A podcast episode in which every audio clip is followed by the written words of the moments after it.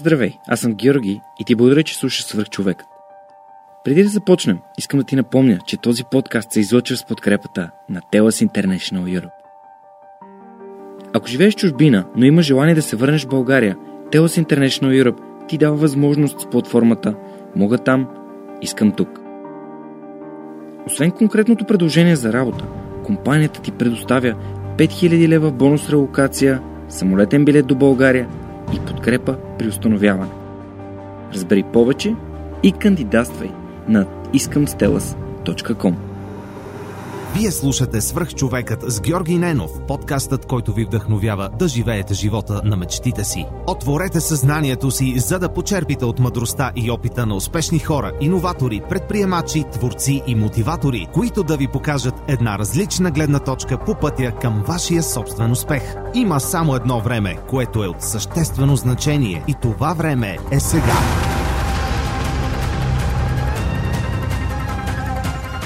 Здравейте, вие слушате Свърх човека с Георги Ненов. Днес а, мой гост е Никола Карамалаков. Здрасти, много ти благодаря, че приема моята покана, която така от известно време отлагаш, но а, се радвам, че просто казах готов съм, дай, дай да, да срещнем и запишем. Малко инфо от мен. Ники всъщност е а, менеджера на отдела, в който аз постъпих в за Техник София преди а, 6 години, май месец 2013 година, даже си спомням на 20 май ми беше първия работен ден а, човека, който в последствие разбрах, че а, през а, стажанска позиция е а, получил възможността да развива Lufthansa Technic Logistics Services, това е логистичният отдел към Lufthansa Technic и то у нас. А, Ники, аз каквото и да кажа ще бъде малко и сигурно ще изпусна нещо, затова нека те оставя ти да, да се представиш на хората, които слушат, най-вече да кажеш и за, за опита ти в момента за позицията, която се намираш в Германия, защото ти също работиш в Хамбург вече.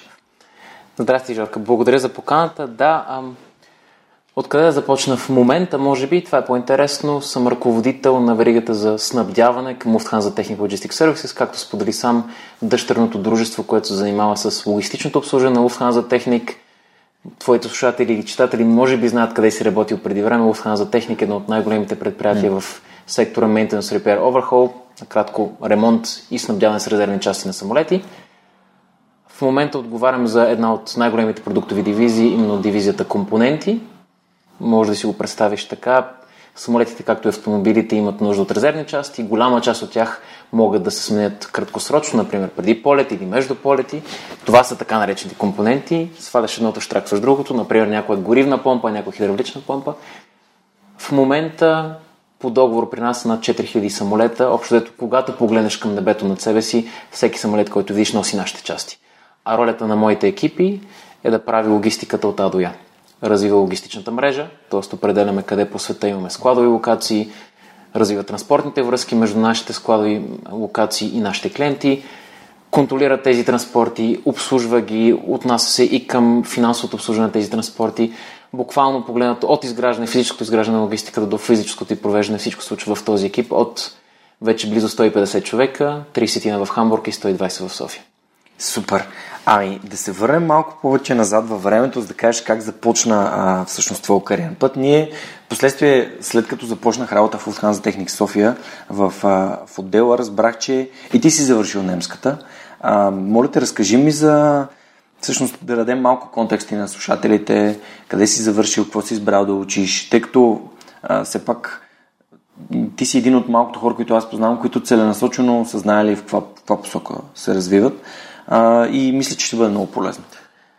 Всичко започна малко по-рано, може би още от детското въодушевление от авиацията. Баща ми е пилот. Дълги години исках да съм пилот. Това беше моето ясно намерение, постъпвайки в немската гимназия, да завърша там и да кандидатствам именно в Уфтханза, които предлагат и обучение за пилоти. Те обучават и изграждат своите кадри, не взимат външни кадри от други авиакомпании, поради проста причина.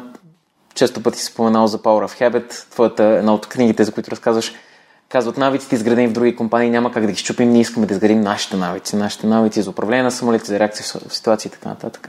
Те исках да съм там. А, постъпих в немската, завърших с а, немска матура и тогава всъщност се сблъсках с горчивата реалност, че още не бяхме пълноправни членове на Европейския съюз. Това случи чак 2016, когато ни се позволи да работим без трудово разрешително, а преди това нямаше такава възможност. Съответно, Луфтханза не приемаха пилоти, кандидати от България и Румъния. Това беше първия шок, а той беше именно след като завърших, имах буквално седмици да се преориентирам.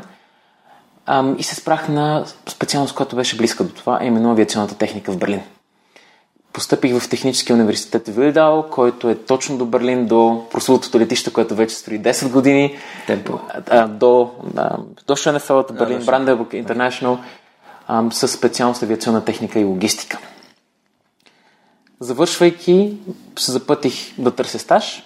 Даже още преди завършването направих летен стаж в Хемосер, сестринска компания на България, където бях в отдел за купуване на авиочасти и там по абсолютно случайно се запознах с първия си ръководител в София, с един от тогавашните директори в Lufthansa Техник, който ми предложи по-късно стаж, за да напиша дипломната си работа, а там вече отново по абсолютно случайно се запознах и с първия си ръководител в Lufthansa Техник Логистик.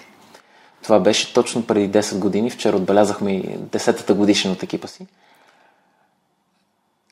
И интересен, интересен анекдот от това време беше, сам знаеш, постъпвайки в Уфана, заминаваш през Assessment Center, където се проверяват твоите технически умения. В немското дружество, където ми предложиха работа, имаше и интервю с психолог, работа на компютър, тесто за интелигентност. Изпратиха ме на такъв тест. Приключи го, психолога дойде при мен и с много бавни думи ме пита, вие разбрахте ли тест? Очевидно беше решил, че времето, за което съм го приключва, няма как да съм го направил, ако съм попълнил всички задачи. Казах му да, разбрах го. След което той взе резултата, погледна резултата и каза ми съжаляваме, не можем да ви продължим работа при нас, защото сте над квалификацията, която търсим в момента.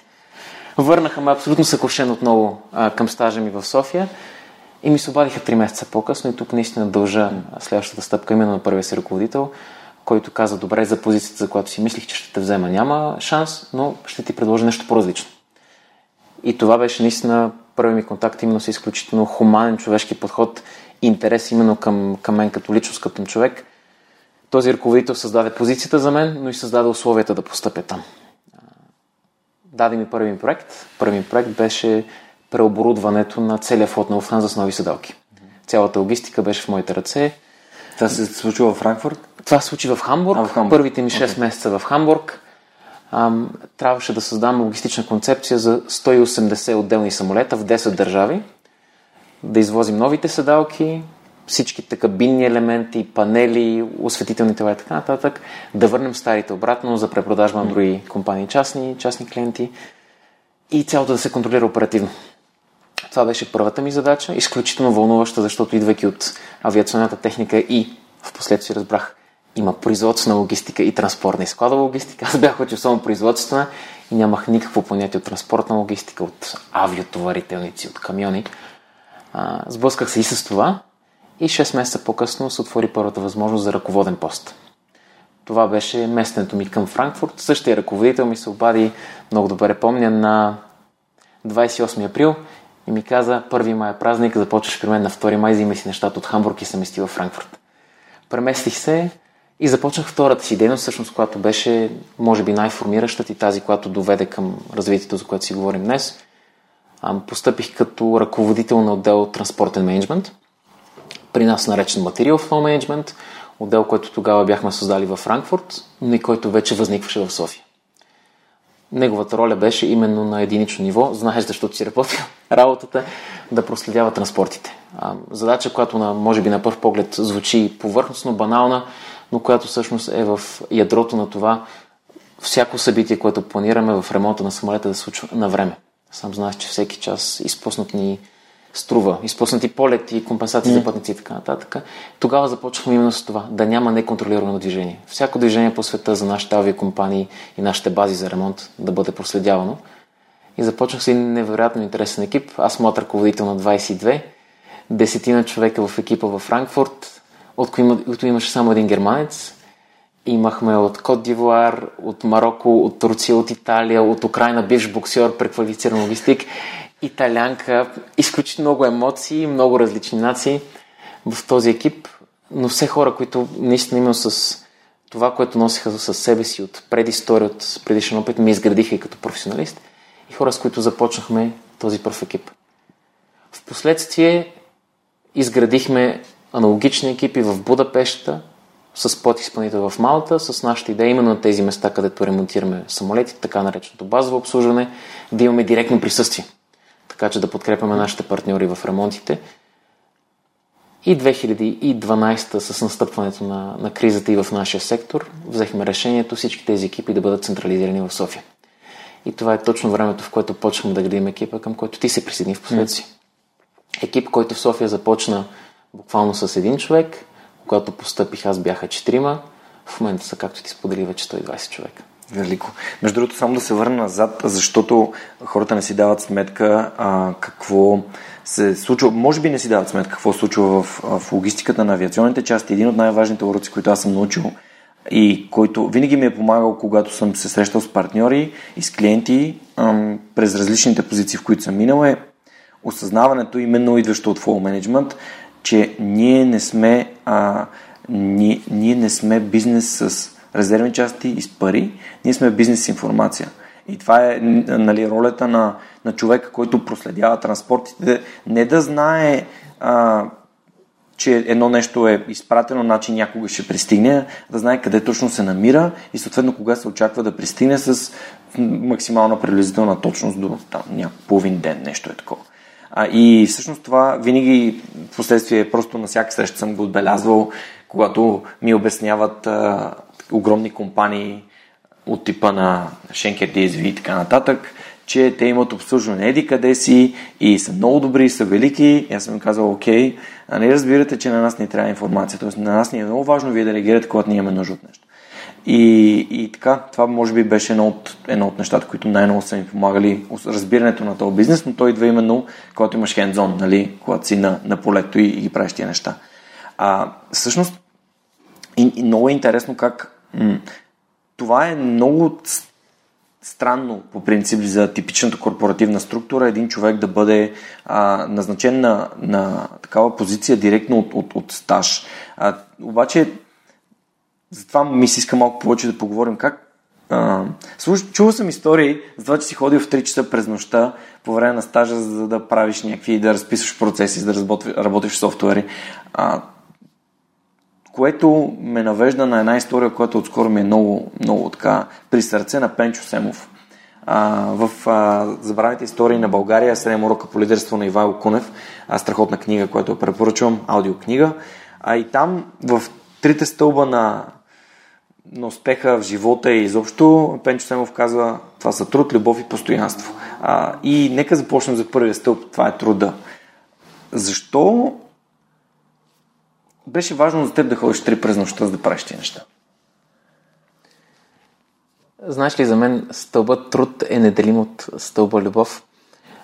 Ерих Фром пише, че се трудим за нещата, които обичаме и обичаме нещата, за които се трудим. И това за мен е един много благотворен цикъл. Няма ден, наистина, от когато съм, от, съм започнал да, се, да работя в авиацията, в който не съм отивал с удоволствие на работа. Има изключително трудни дни. Сам знаеш, че много динамичните години в София бяха белязани от работа 24-7. При мен телефона звънеше нощем, събота, неделя. Независимо от това колко са били трудни моменти, винаги съм отивал с усмивка и с удоволствие на работа. И това беше още от наистина от първия ден, когато ме взеха на стаж в Хусана за техник, за мен беше скокът да видя наистина предприятие на световен мащаб, в което процесите наистина обхващат мащаби, които за мен не са били въобще ам, реалистични да си представя, че може да имаш флот от 700 самолета, това, което сам сподели, в който всъщност физическата част е на заден план. По-важна не е физическата логистика, а информационната логистика. Начин по който агрегираш комплексни информации, така че да можеш да вземеш ам, решение в правилния момент. Ремонтирам ли този самолет сега или затварям го, правя ремонта след следващото кацане, защото мога да си го позволя. От ден едно бях безкрайно водушевен. Първият ми ръководител в София, до ден днешен, когато го видим, се усмихва, защото знае, че всяка сутрин стоях на вратата му чаках задачи. Бях един от първите стъжанти, още нямаше практиката стъжантите да се заливат с задачи, а аз исках да върша задачи.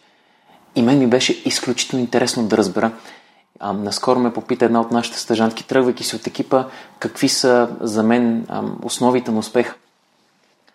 И едното от нещата, постоянството беше едно от нещата, за които ти казах. Второто, което за мен обаче беше най-ключово, беше любопитството. желанието в дълбочина да опознаеш това, което правиш. Много често ще го видиш в различни професии, много често хората се превръщат от специалисти в оператори. Дори днешно време, ако се качиш в самолет, операторите на Airbus, те карат компютър. Отдавна в модерните самолети няма физическата връзка, металното въже между контролния инструмент и контролните повърхности на крилата. И това отчуждаване от твоя труд, от твоя занаят, реално погледнато, според мен често може да е в твоя загуба. Докато ако имаш любопитството да опознаеш взаимовръзките, защото в повечето случаи те са комплексни взаимовръзки, имаш любопитството да разбереш кое действие води до следващото, каква е реалната нужда, да кажем, за оплакването на клиент заради недоволството на твой партньор и колега, мисля, че така имаш и яснотата, сам го сподели, ам, яснотата за професията, пътя, който съм пал. За мен яснотата винаги е първото нещо, което изграждаш преди да вземеш решение. С яснотата може да направиш всяка следваща стъпка много по-лесно. Докато ако опиташ емпирично да опознаеш средата си, проба грешка, проба грешка, без да имаш яснотата какво целиш да постигнеш, имаш риска да се разпилееш. Именно това ме видиш в началото яснотата, че искам да опозная това, което правя, защото искам да го правя добре. А, тук малко да, да навлезем в любопитството. А, трябва ли любопитството да, да идва от самия човек или то може да бъде провокирано от неговия ръководител? Какво мислиш за... Защото хората са различни и аз винаги съм изтъквал това, че съм бил много любопитен. А, и това ми е помогнало изключително много и в свърх човека. Това любопитство да задавам въпроси и да се интересувам от хората и съответно да следя за интересни истории, които да разкажа. А, и това, което също съм забелязвал, ам, един наш колега, когато напусках Хамбург, дойде и ми каза, Жилка, толкова много ти благодаря, ти дойде и тук ми описа един процес и ми разказа как той работи всъщност и по някакъв такъв начин. Само като Ставаше въпрос за, за един репорт в Excel, става въпрос за краси и той ми каза, Журка, ти ми обясни и аз мога да работя вече с него. Тоест един вид аз съм му дал яснотата какво прави и как може да, да, го, да го управлява. А, и, и затова ти задавам този въпрос, защото смятам, че хората са различни, но какъв е твой опит в провокирането на любопитство или на интерес? Нека отговоря с една теза опитвайки се да синтезирам какво прави успешен един ръководител. А, успехът на ръководителя е когато може да направи неорганичните стъпки, неорганичните успехи, възможни. Какво искам да кажа с това? Естествено, най-лесно се работи с хора, които са изключително любопитни. Хора, които са безкрайно самоотговорни и самоотвержени, отдадени на това, което вършат.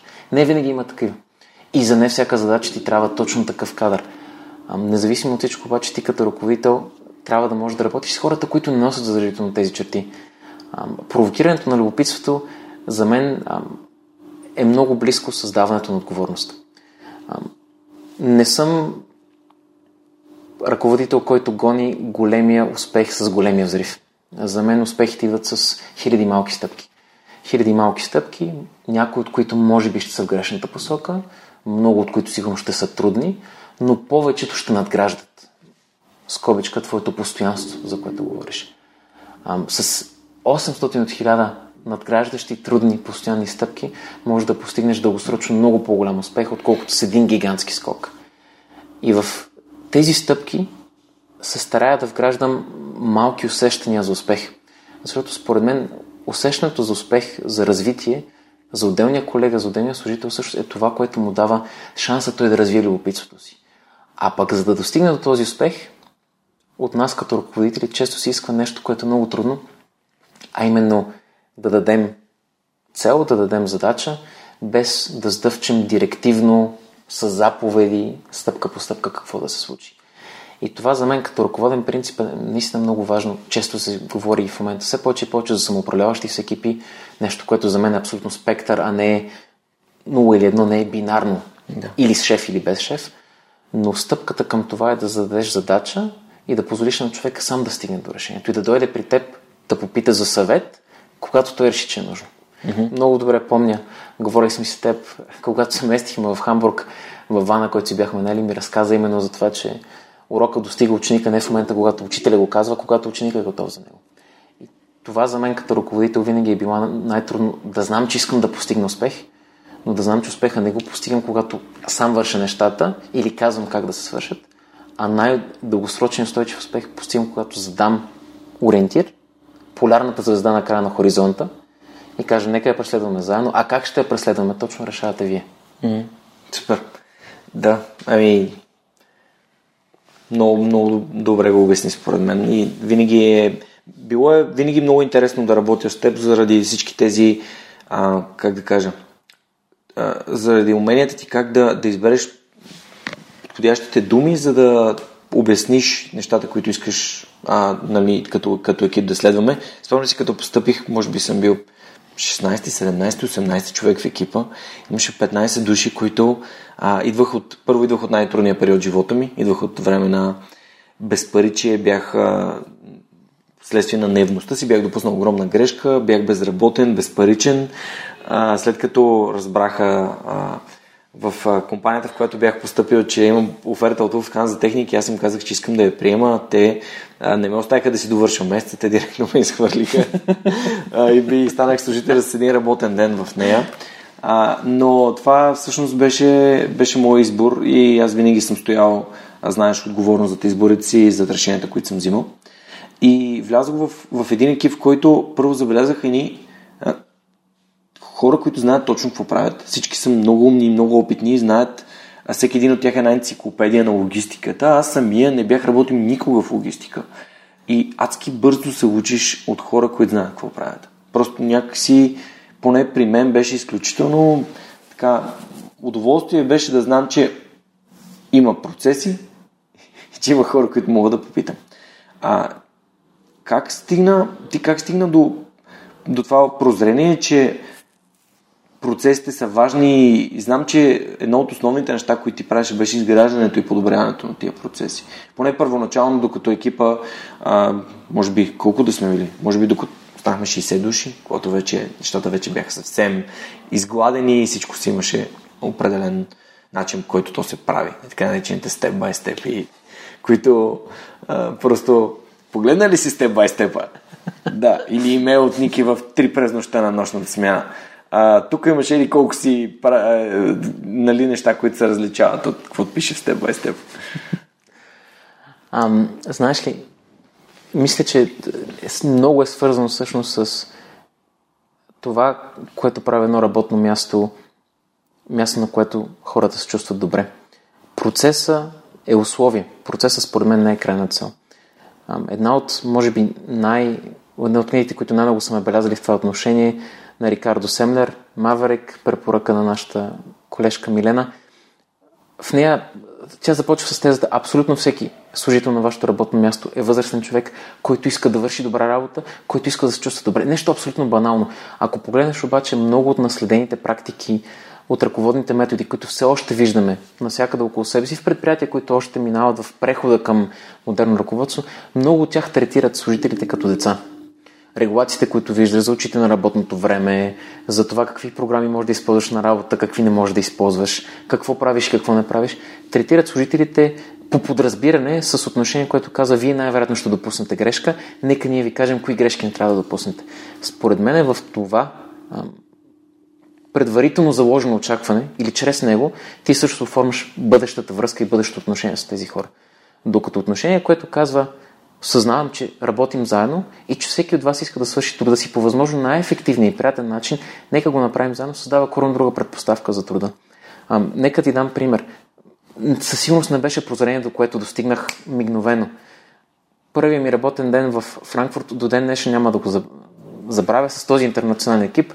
Постъпих отново млад лидер на 22, средна възраст в екипа 35 не съм доказана величина за тях, не ме познават. Говоря езика им с лек акцент, въпреки че в екипа имаше само един, който говореше без акцент. Това е друг въпрос. И получавам обаждане в 11 часа, идва техник на коника миналата да ремонтира нашия принтер. Знаеш ги големите офисни принтери. Един кубичен метър, да кажем, машина. Човек идва, въвежда си съответно кода и получава разпечатка за използването на принтера и ме привиква и казва вие осъзнавате, че тук не е вестник, нали? Аз казвам, защо? Ами имате разпечатани за последните 3 месеци, а с 3 месеца 120 хиляди страница хартия. 120 хиляди страница, които ги изнесохме с корабен контейнер за рециклиране в последствие, защото нямахме архивно пространство за толкова много хартия. И това беше първият момент, в който любопитство, седнах с екипа и казах, колеги, защо точно имаме 120 000 страници за 3 месеца? И ми казаха, ми много просто. Пристига заявка от клиента, имаме прикачен PDF документ, печатаме го, слагаме го пред нас на бюрото и от документа преписваме обратно в Excelска таблица това, което пише в документа. В този момент ти хрумват хиляди неща. Говорейки за големите скокове, може да кажеш, добре, ето сега е момента за тежък IT проект, инфраструктурен, да навържем системите, да си говорят, да има автоматичен пренос на данни. Ние решихме тогава заедно с екипа да направим малка стъпка и попитах екипа, как смятате, че можем по-лесно да извлечем тези данни? А, може би ги има в транзакция. В тази транзакция дали има функция елементарна copy-paste от SAP в Excel? Има, добре. Ами нека го изтестваме. И с буквално тривиално напасване от това да вземеш достъп до едната апликация и просто да прехвърлиш данните в другата, отприщваш едно малко камъче по склона, което камъче следващата стъпка може би отключва други две, други идеи, след като екипът ти е видял, че имаш интерес заедно с тях да подобряваш процесите им. И това води до едно буквално лавинообразно развитие. И връщайки към въпроса процесите, нито един от тези процеси не е роден от моята невероятна мъдрост. Той е роден от ясното разбиране на колегите. Искаме да си вършим работата добре, не искаме да вършим умозатъпяващи дейности. Нека говорим с нашия екип и с нашия ръководител как да го направим. И сам помниш нашия прословут Kaizen Board за постоянно подобрение, в който на всеки два дни се появяваше малко билетче, в което някой колега описва неговото желание. Това, ако се замислиш като идея, е прекрасно. Всеки може да си пожелае нещо. И имаше моменти, в които някой идва и казва, добре, да е, не може ли да имаме копче? Сам знаеш, прословутите таблици с копчета. Всичко, което ден днешен ще видиш в нашата вече професионализирана IT инфраструктура, се роди именно това. Някой е казал, защо тази работа е вършена ръка, или твоето любимо track and trace копче, или защо трябва всеки път да отварям страница, когато мога с два реда код да си свържа таблицата с страницата. Да, това е да, едно нещо, което ми дойде веднага на ум, защото трябва да копипействам товарителници от Excel в интернет, като мога просто да натисна а, линкчето в, в Excel и то да ми зареди директно страницата.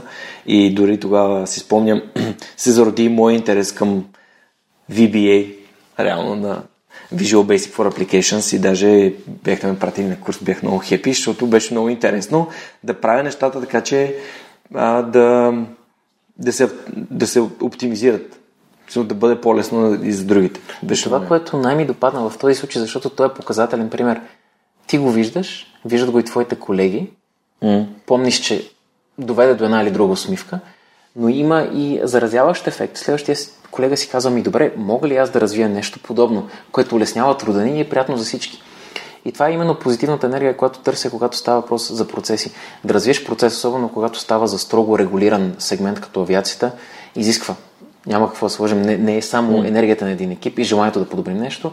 Той минава през аудитиране, минава през различни нива в компанията, които оценяват процеса спрямо неговата устойчивост, спрямо това доколко е чувствителен към изпада на отделни системи и така нататък. Но ядрото в това процеса да стане по-добър, така че наистина да фокусираш енергията, която имаш на работа, не върху рутинни задачи, а върху ценностното.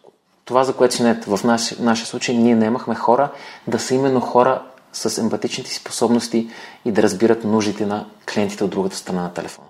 Да знаят защо именно тази част е спешна, защото самолета в Цюрих трябва да излети утре, защото го чакат 300 пътника, защото е последната част, която трябва да се сложи и знаят, че трябва да дадат информацията точно в правилния момент. И тогава отписваш енергията, защото екипът ти всъщност се фокусира върху това, за което е нет, а не върху това да създава условията, за да прави това, за което е нет. Mm. Супер. Ей, ам, да те попитам тогава, когато вече влизаш и нещо започва да работи, а, как, как решаваш, че е дошъл момента, в който а, имаш нужда от ново предизвикателство, нови знания, нещо ново? Мисля, как, как се случва това в, в корпорацията? Защото нали, има някакви там, аз съм чел доста статии, третата година, на седмата година, някакви такива неща летят, но това са празни приказки. Според мен всеки е супер индивидуално. Бих се съгласил. А, труд, любов и постоянство. Да поговорим за любовта, защото мисля, че тя се корени в този отговор. Изключително трудно беше за мен да реша да не продължа директно си участие в екипа в София. Невероятно щастие за мен, че той все още е част от организацията, за която отговарям, но беше безкрайно трудно да се отдръпна. Именно защото много обичах това, което правехме заедно и това, което постигахме. Именно тези хиляди малки стъпки, които може би в рамките на една година изглеждат мънички, но когато ги погледнеш на, в по-широк мащаб, виждаш развитието. За мен основният двигател да взема решението да се променя беше когато усетих, че се чувствам комфортно. Ситуация, в която познаваш всички, познаваш процесите, познаваш механизмите, с които можеш да промениш нещо и почваш да си задаваш въпроса какъв е моят принос. Моя принос това ли е да съм енциклопедията на екипа? Всеки път, когато има някаква ситуация, да кажа преди 8 години задвижихме този вертикален стабилизатор от Хамбург до Малта, през Дубай, защото само до Дубай летят големите самолети, които после стигат и до Малта. Не смятах, че това е стоеността ми. И беше, няма, няма какво да крия, много трудно решение за мен. Беше изключително труден емоционален преход от ситуация, в която си градил нещо, бил си в ядрото на хората, които са правили нещо и си усещал именно това, че си ценен сред своите колеги, до ситуация, в която започваш отново да се доказваш наново. Да, вече с кариерната си предистория, но си на ново място сред нови хора. Ядрото на това беше именно, че смятах, че нямам какво повече да дам пряко на място. Смятах, че екипа, който бяхме изградили, вече е способен да задвижи и да продължи да движи тази инерция, аз да фокусирам върху нещо малко по-различно.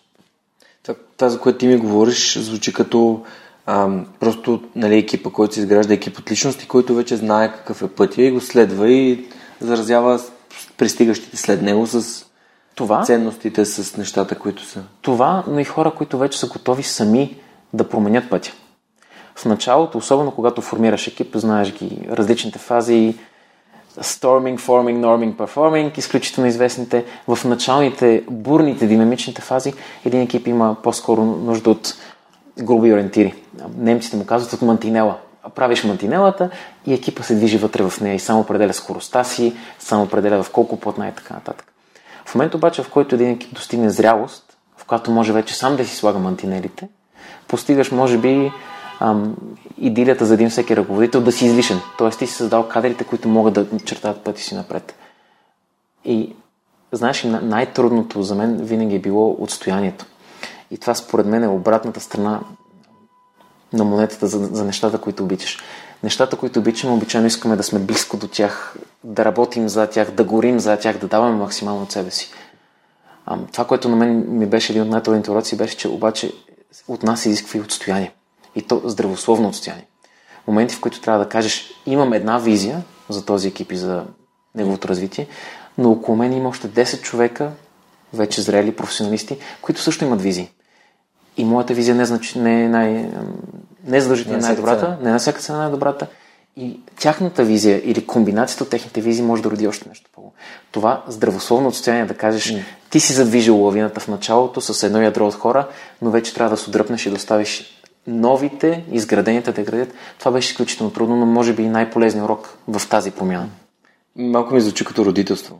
Абсолютно. Да искаш да, да направиш детето да ти бъде някакво абсолютно копие или да живее така, както ти искаш да живее, или да му дадеш ресурсите, инструментите, то само да определи в каква посока иска да се движи. Много е сравнимо, да. Да, супер. Така ми проговори метафората. Преди малко, а, преди малко каза нещо, което искам да обърна внимание, тъй като Алекс Попов от Юбер го спомена също в, под някаква форма в нашото интервю. И то беше, той споделяше за разговор на, на побира с негов ръководител а, в, а, мисля, че в Skyscanner още. И един много важен въпрос. И то въпрос е, are we complacent? Нали, дали се успокоихме, дали решихме, че сме а, така завладяли света а, по мой си начин изразено. Това ли е дискомфорта, от който, в който трябва просто да си кажем, окей, прекалено комфортно ли ни е, и можем ли да потърсим начин да се развиваме или себе си, или да потърсим някакви нови знания, умения. А, питам те, защото м- аз самия винаги, когато достигна някакво ниво, винаги отивам и казвам, бе, искам нещо ново. Ти знаеш. Да. Защото а, искам и за менторството да си поговорим с 6 след малко. Добре. Това е един от, според мен, движещите аргументи доколко можеш да се погледнеш отстрани и да кажеш това, което постигнах, обективно погледнато е максималния ми връх или то е погледнато спрямо условията, в които се намираш. И смятам, че особено в големите корпорации, това е един от капаните. Големите корпорации знаеш, че имат екипи, които са толкова навътре по веригата, че често нямат пряк директен контакт с крайната нужда, която компанията обслужва. Наскоро си говорихме с един колега и се опитахме да нарисуваме на буквално един флипчарт какъв риск виждаме. И нарисувахме пет кучета.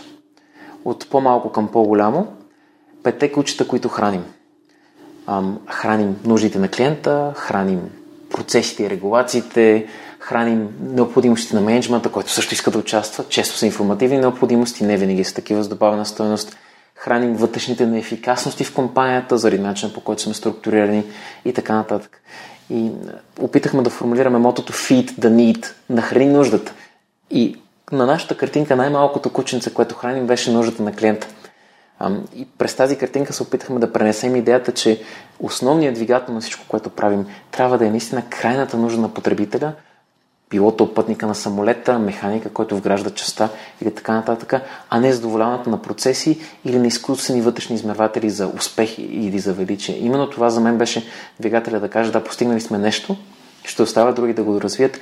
Искам просто да променя перспективата, да променя перспективата и да погледна това, което правим от друг ъгъл. Mm. Вече не е от толкова оперативния ъгъл, пряко достъпен ден за ден в офиса, а от малко по-стратегически ъгъл, за да видя от една страна как възприемат нас, но и да видя другите на пазара какво точно правят. Защото това, което правим ние като корпорация, не е, не е уникално за пазара, от него имат нужда и други. Именно сравнението помага да разбереш къде се намираш в обективната, обективната си среда. Не си бях давал сметка, сега като ти задавах въпроса, се замислих за това, не си бях давал сметка за ролята на, на менторството в моя живот, но всъщност сега се замислих, че първият ментор, който съм имал официално, си бил ти. А, и именно а, така, вътрешната менторска програма много ми помогна да, да развия себе си като, като, като специалист, като експерта в това, което правех. А, знаеш, че чисто работата ми с теб беше свързана с повече с soft skills, колкото с technical skills и с, а, с оперативни процеси. А, защо решихте да, да въведете такава програма? Аз а, питам през, през призмата на това, че ако някой в момента слуша и, и управлява хора или е управляван в екип, където има нужда от такъв тип процес, може да, да, да си вземе нещо за, за, за този инструмент. Защото според мен той за няколко месеца ми позволи да стигна не само това да съм по-добър в това, което правя, и да съм по-добър и в човек, който съм. Ще те върна няколко изречения по-назад, когато ти споделих за тази стъжантка, която ме попита за тайните на успеха. Двете неща, които ти казах, бяха любопитството и постоянството. Третото нещо за мен е саморефлексията. Нямаме по-хубава дума на български. Осъзнаването, самоосъзнаването. За мен това е ключово умение, билото за отделни индивиди, на каквато и да е кариерна стъпка, но и за цели екипи. Осъзнаваш ли всъщност как ти в даден момент с думите си, с действията си, с негласното си поведение, с езика на тялото си, влияеш на околните. Дори и по телефона, знаеш, голяма част от дейностите, които извършваме в София, бяха свързани с работа по телефона. Дори и по телефона, с усмивката, с която приветстваш човека, на когото се обаждаш, с тона, с поведението, дали си изправен или пък си поотпуснат на стола, може да повлияеш на една среда. Това, което ни задвижи към решението за програмата за менторство като екип, отново по никакъв начин не беше моето уникално хрумване, то беше решението на екипа около нас, беше усещането, че с разрастването от едно малко семейство, бяхме четирима в началото в София, петима, шестима, 12 човека, когато започваме работата на смяна и наистина всеки буквално предава труда си на следващия. Но прескачайки границата от малкото семейство вече към среден екип, осъзнахме, че връзките по двойки между отделните екипи, между отделните хора в екипа стават толкова много, че на момента изпускаме възможността в, в свободно време спокойно да си дадем обратна връзка, да кажем как се възприема един друг. Защото ти сподели, учихме се един от друг като професионалисти, но искаме да се учим и на поведение един от друг. Да формулираме заедно като екип. Помниш, формулирахме екип на харта с нашите стойности и възоснова на стойностите, които заедно формулирахме, всъщност да си даваме обратна връзка и да надграждаме поведение. Ценности, само да те поправя. Values са ценности. А, просто според мен е важно, защото ценностите са колкото повече навлизам в психология, толкова повече разбирам, че ценностите са изключително важни и да, формирахме си екип на харта. Ценностите на екипа и, и по-отделно и като, като семейство. И менторството ни помогна именно с това, да имаме кръг от ментори, които да обсъждат един с друг хората, за които отговарят и тези хора как биват възприемани в екипа и заедно да обсъждат как могат да помогнат на тези хора именно да отразят това възприятие. Сам знаеш, възприятията се коренят често в начина по който ни възприемат другите, т.е. в техния вътрешен свят, но естествено и нашите поведения ам, влияят на хората. И с този конкретен фокус върху поведения, а не върху технически умения, мисля, че също заложихме един кръгален камък за екипа, така че да можем да създадем, както сам ти каза, една култура, една устойчива култура, но ядро от хора, които възприемат и живеят нашите ценности, което може вече всеки, всяко ново попълнение да вкарва именно в тази ценностна система. Да, мен това беше изключително ценно за мен. Просто спомням си с нетърпение как да, да си говорим за някакви неща. Дори спомням си, може би ти си първият човек, на който съм го казал, защото смятам, че е важно. А когато ти бях, нещо си говорихме за там за щастието на хората в екипа и си спомням, че те питах дали можеш, може би съвсем наскоро бях достигнал на този извод, дали можеш тогава, не да още не, я нямаше между другото, дали можеш да, да предположиш кое е нещо, което ме прави щастлив. Спомням си твоето очудване, като ти казах, че а, това е спокойствието, тъй като до този момент, поне аз плюс това и в момента съм доста емоционален. А, но тогава бях достигнал това прозрение и осъзнаване и си спомням, че ти, на теб ти подейства доста така вау, не, не се бях замислял за това всъщност, но след последващия ми опит и в свръхчовека и всичко, което правя, всички неща, които правя лесно, са неща, които правя с спокойствие и с увереност. Всички неща, които ми е трудно да правя и ми тежат и, и са реактивни, са неща, които ми провокират някакви емоции, които по-скоро ми пречат и не ми харесва да, да занимавам с неща, които ме провокират по такъв начин. Защото не мога да съм продуктивен, когато съм емоционален. И двете крайности. Нали? Това пак е, има някаква скала, по която се движим и хубаво да се познаваме, но а, ето това менторство и тази близост ми позволи нали, да, да намеря осъзнавания, които после да ми помогнат. А, също така, между другото, което сподели за, за асесмента в Германия, аз минах по същия път. Минах си през асесмента, беше много интересно, много се радвам, че за първи път ми беше толкова така детайлно а, проучването за затова и, и всъщност тогава пък, малко след като ти замина за, за Хамбург, за да, за да управляваш екипа от там, един вид на, на едно по-високо ниво, а, аз самия пристигнах в Хамбург, което беше доста, доста, доста ценно за мен. Едно от нещата, които ме накараха да, да дойда в Хамбург, беше именно подхода на моя ръководител пряк към мен. За това, че съм ценен, и за това, че имам неговата подкрепа, т.е. имам спокойствие в това, което правя. Това изключително много ме така запали. Знаеш, че с, а, с Хенинг нямах личен контакт преди това. Говорили сме си един-два пъти. Не е било... Просто някакси кликнах с този човек. Както и с теб кликнах, когато постъпвах на работа.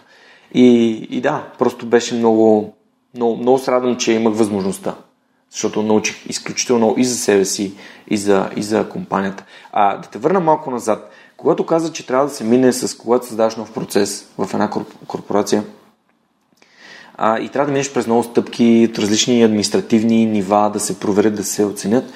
А, тук може би е интересно да, да споменем така, модността на една голяма корпорация как тя работи, когато променяш нещо в нея. Дори най-малките неща. А, спрямо това как едни стартиращи компании могат да адресират такъв тип проблем. Тоест, те имат много повече възможността да правят емпиричен подход, т.е. да, да пробваме някакви неща и да видим кое работи най-добре. А, мислил ли си някога за това, че това прекалено осложняване на процесите и тази леност, един вид, просто защото във времето се отнема десетки имейли да си изпратят и да се потвърдят някакви неща или да се подпишат, спрямо, спрямо стартиращите компании няма ли как това нещо да се оптимизира, така че екипите да бъдат един вид сами за себе си, когато взимат някакви решения до някакво определено ниво? До някъде има смисъл, Мисля, че много зависи от сегмента, в който се намираш. Авиацията по подразбиране е изключително мудна като бранш, защото в нея в крайна сметка всичко се свежда до сигурността на пътниците. Най-любимият ми пример от първия проект с седалките беше когато бяхме произвели седалки вече за 60 самолета. Това са някъде 12 000 седалки. Всяка от тях със свой така наречен фактор на горимост, т.е. максималната маса, която губи седалката при запалване. Масата, която губи е това, което всъщност се превръща в пушек и може да задуши пътниците. Има дефиниран фактор – и след, след 12 000 произведени седалки установихме, че всъщност горивната маса не е точно тази, която сме сметнали и трябва да ги произведем наново. Това беше изключително моден процес и забрави проекта ни, защото 60 самолета не си получиха седалките толкова скоростно, колкото очаквахме. Нашия партньор-производител направи всичко възможно, нощни смени, допълнителни производствени линии, компенсирахме в крайна сметка забавянето, но това е един добър пример – за това, че модността понякога има своя смисъл. Особено когато става въпрос за сигурността на пътниците, а това е наистина императив в авиацията. От друга страна, прав си, имам ясно наблюдението, че някои от административните процеси, често защото идват от време, в което свързаността и скоростта на дигитализацията не са били въобще фактор, mm. подлежат вече или са вече амортизирани и подлежат на модернизиране. И за мен там наистина най-интересният въпрос от една страна каква е максималната степен на автономност, която може да има един екип в рамките на продукта си, така че да е независим и да прави своите стъпки без да го дърпат назад другите.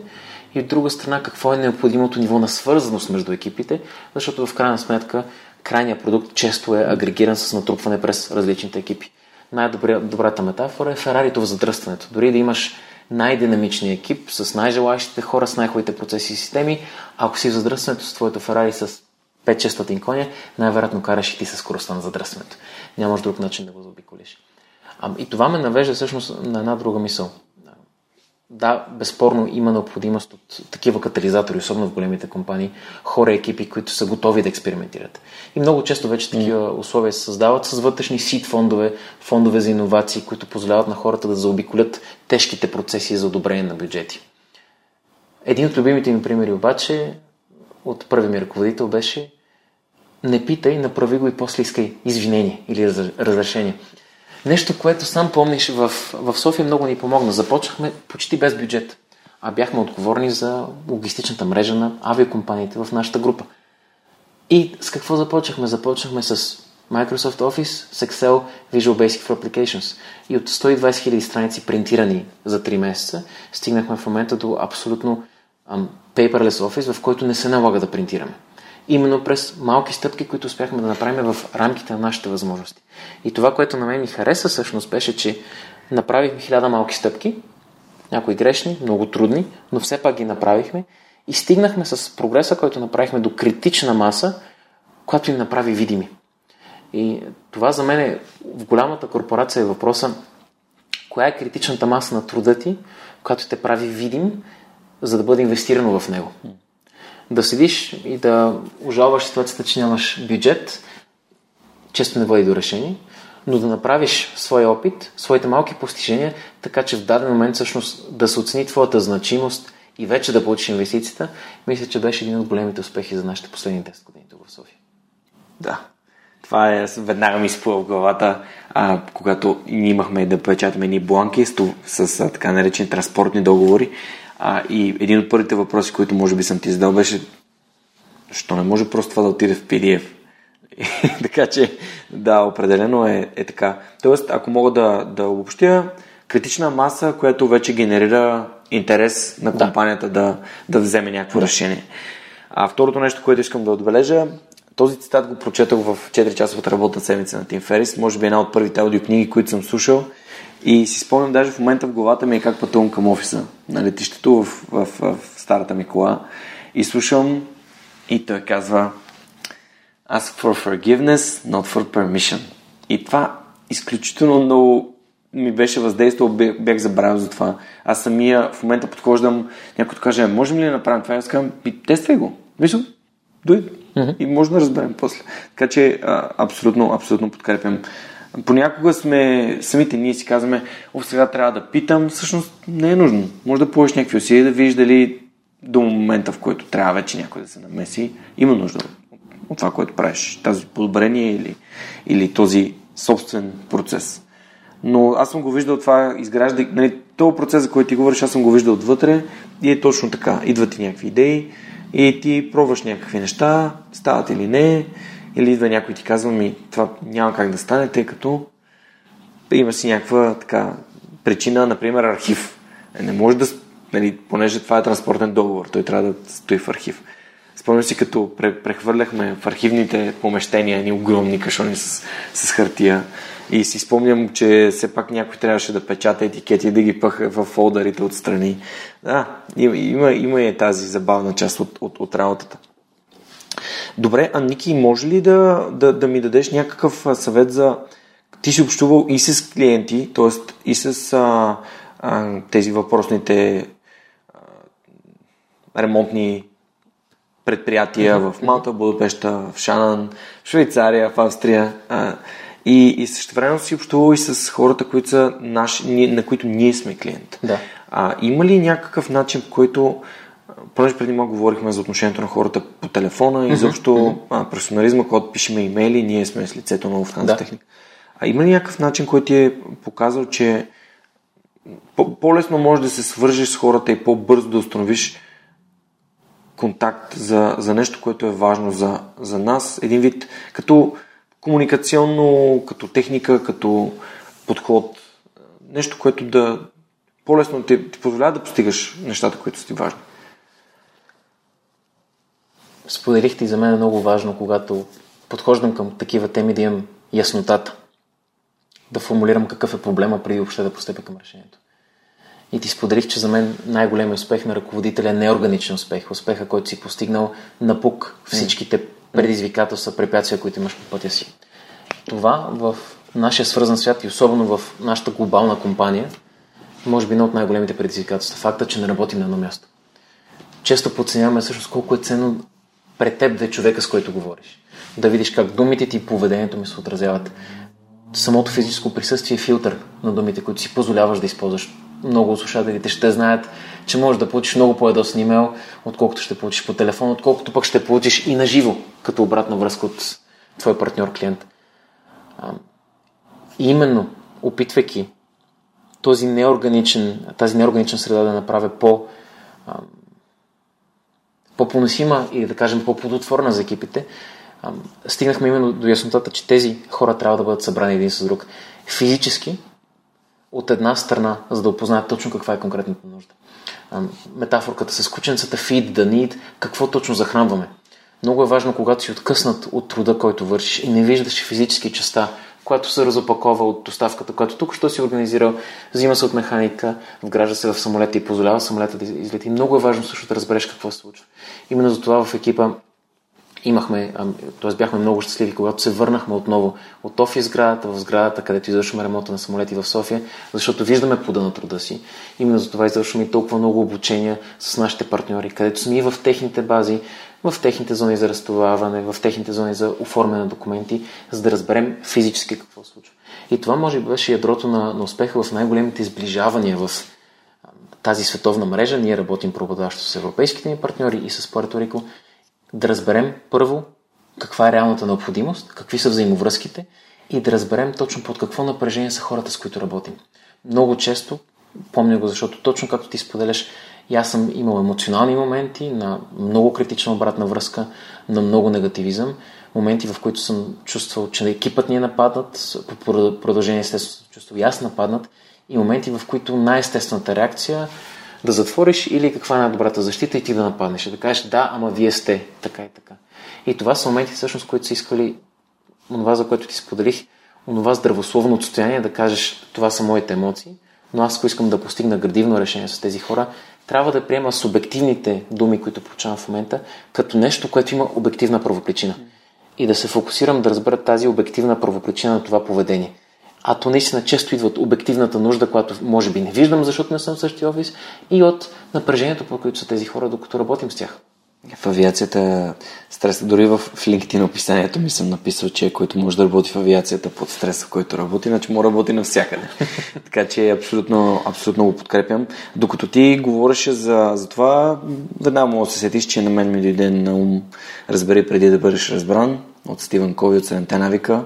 Може би едно от най-важното нещо, свързано с взаимоотношения и с други хора да разбереш преди да бъдеш разбран. Тоест да, да разбереш какъв е проблема, каква е ситуацията, какъв е контекста, а, за да може съответно и ти да реагираш адекватно.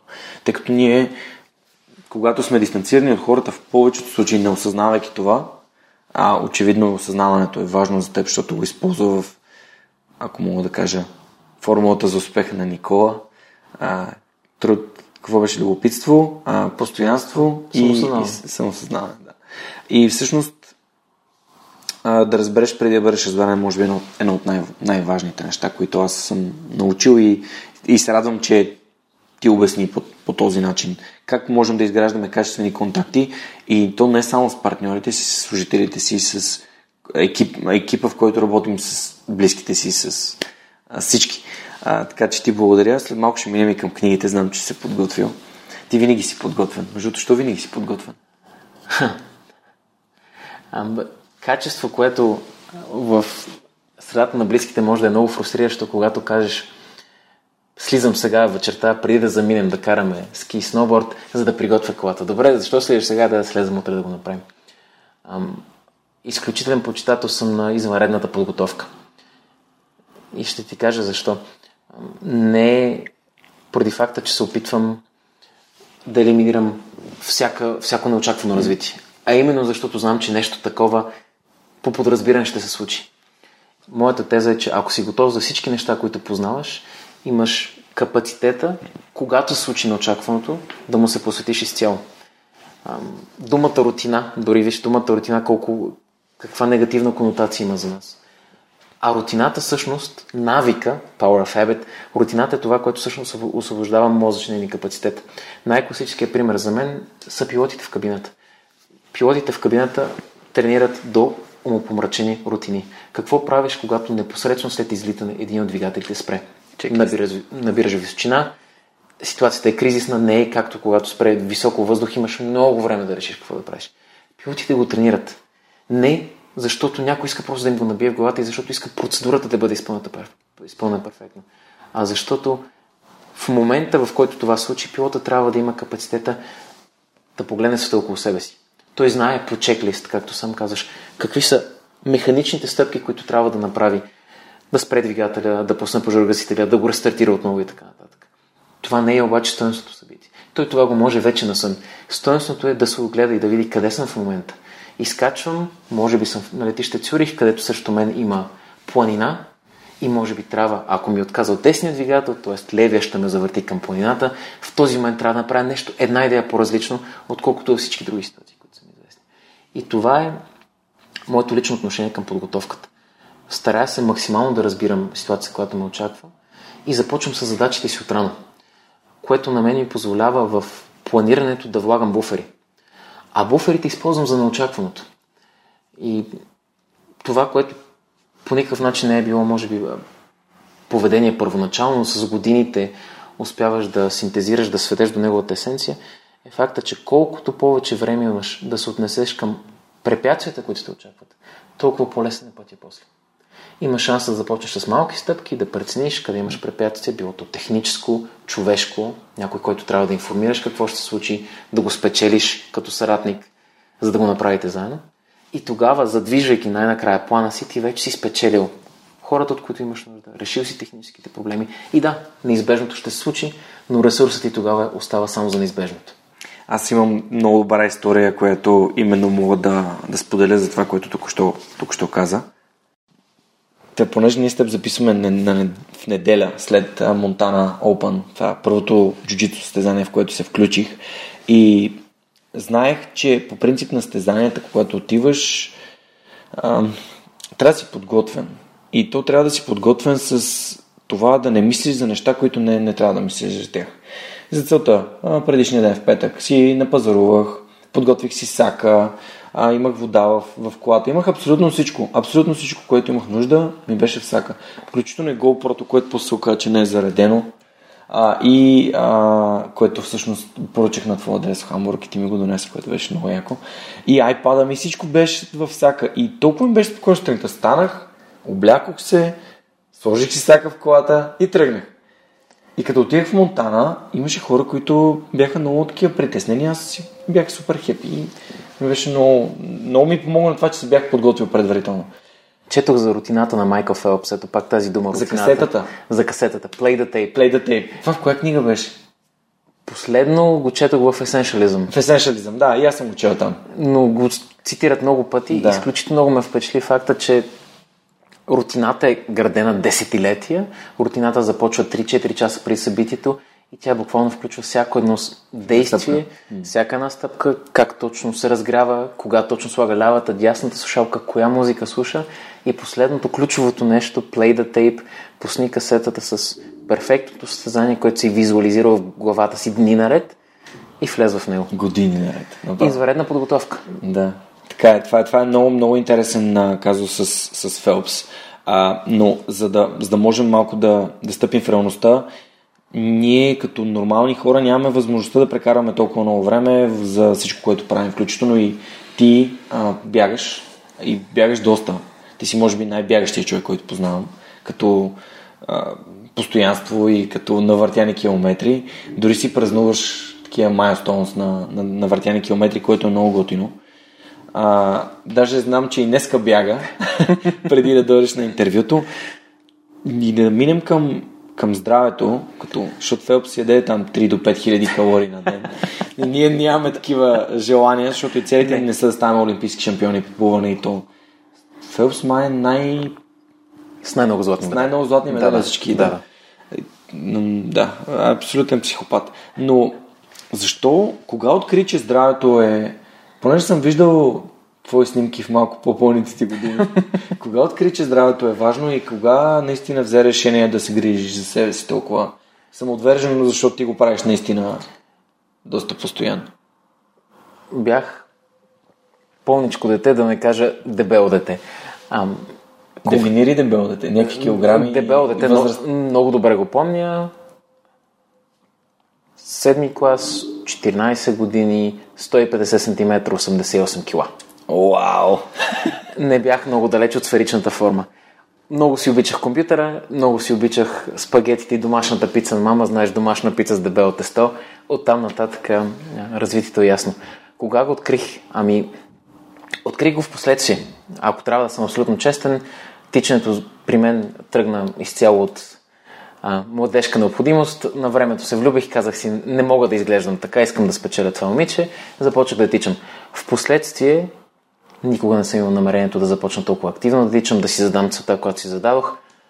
А, впоследствие открих всъщност двете неща, които ми даде. Едното, безспорно, е физическата тренировка, която разпуска изцяло от стреса, през който си бил, която за мен е нещо като баня за душата. Буквално изкъпваш душата си през спорта, през натоварването и можеш да започнеш на чисто. Това ми беше изключително ценно и естествено това, което дава на тялото ти. Дава ти енергичност, дава ти усещането, че можеш да повдигнеш плана. Това са кратките минути след една тренировка, със сигурност го познаваш, когато те заливат ендорфините и когато се чувстваш непобедим. И именно това е чувство, което гоня вече 16 години. Не съм спирал да тичам. Колко често тичаш? Два до три пъти седмица.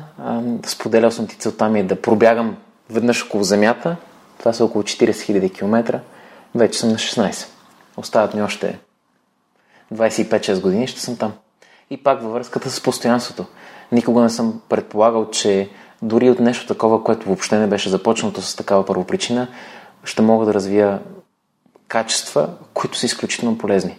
Много добре помня таблицата, която започнах да описвам тичането си, ден едно, още е същия екселски формат, било е 2003 може би, още я пазя, с всяко отделно тичане, описано с време, разстояние, климатични условия. Много добро помня ясното си разбиране. Правиш 50 тичания на 50-то увеличаваш разстоянието. Правиш 50 тичания и пак увеличаваш. Независимо дали вали дъжд, сняг, дали е тъмно, светло, ставаш рано и тичаш. Много често съм говорил с приятелски кръг, семейството ме пита, добре, да, ама трябва ли сега, неделя е, лято е, защо ставаш в 6, защо го правиш? Нещо, което не винаги можеш да обясниш, което в последствие обаче, когато погледнеш назад, оценяваш колко много ти дава ясната цел, дисциплината да го направиш, постоянството да го направиш, до момента, в който за тебе механично, механичен спорт е рутина, т.е. по време на спорта можеш да се отдадеш на мислене, на себе си и това е момента, в който ти си ти. Ти си ти, сам със себе си, сам с тялото си. Това е една от причините, заради които изключително много обичам тичането, защото за тичане не ти трябва нищо. Слагаш обувките и тичаш. Не ти трябва специална екипировка. Нищо особено. Супер. Понеже знам, че най-вероятно може да ми отговориш на този въпрос, а и като каза, че записваш ски бягания, а, колко като темпо, а, колко си прогресирал от първите ти бягания до сега? За жал, сензорите, които има вече в часовниците, ги нямаше на времето. Но като темпо, мога да ти кажа със сигурност, че на единицата разстояние, което съм записал, mm. нека го сметна 15 до 18% по-бързо. Добре, супер. Което на мен ми дава усещането, че ако в началото съм тичал с 10-11 км в час, сега мога да тичам един час с 15, с 16, 16 да постигна за мен естествено, субективно някакъв успех. И пускаш телевизора, виждаш Iron Man Кипчоги. Или Кипчоги, който маратон прави... по 2 часа средна скорост 21 км в час и осъзнаваш колко си далече от естествено величините, но въпреки всичко за себе си постигнал своя личен успех. Това според мен е изключително важно да сравняваме с себе си, а не, с себе си от вчера, не с а, а, такива атлети, които са Кипчоги или Фелпс. Аз самия, не знам дали знаеш, но аз по принцип не мога да плувам. Не, не се чувствам комфортно във вода и миналата година бях започнал да ходя на уроци. Това малко началото на тази зима съвпадна и с джуджитото и съответно усещах, че като ходя на джуджито не мога да ходя да плувам, защото всичко ме боли.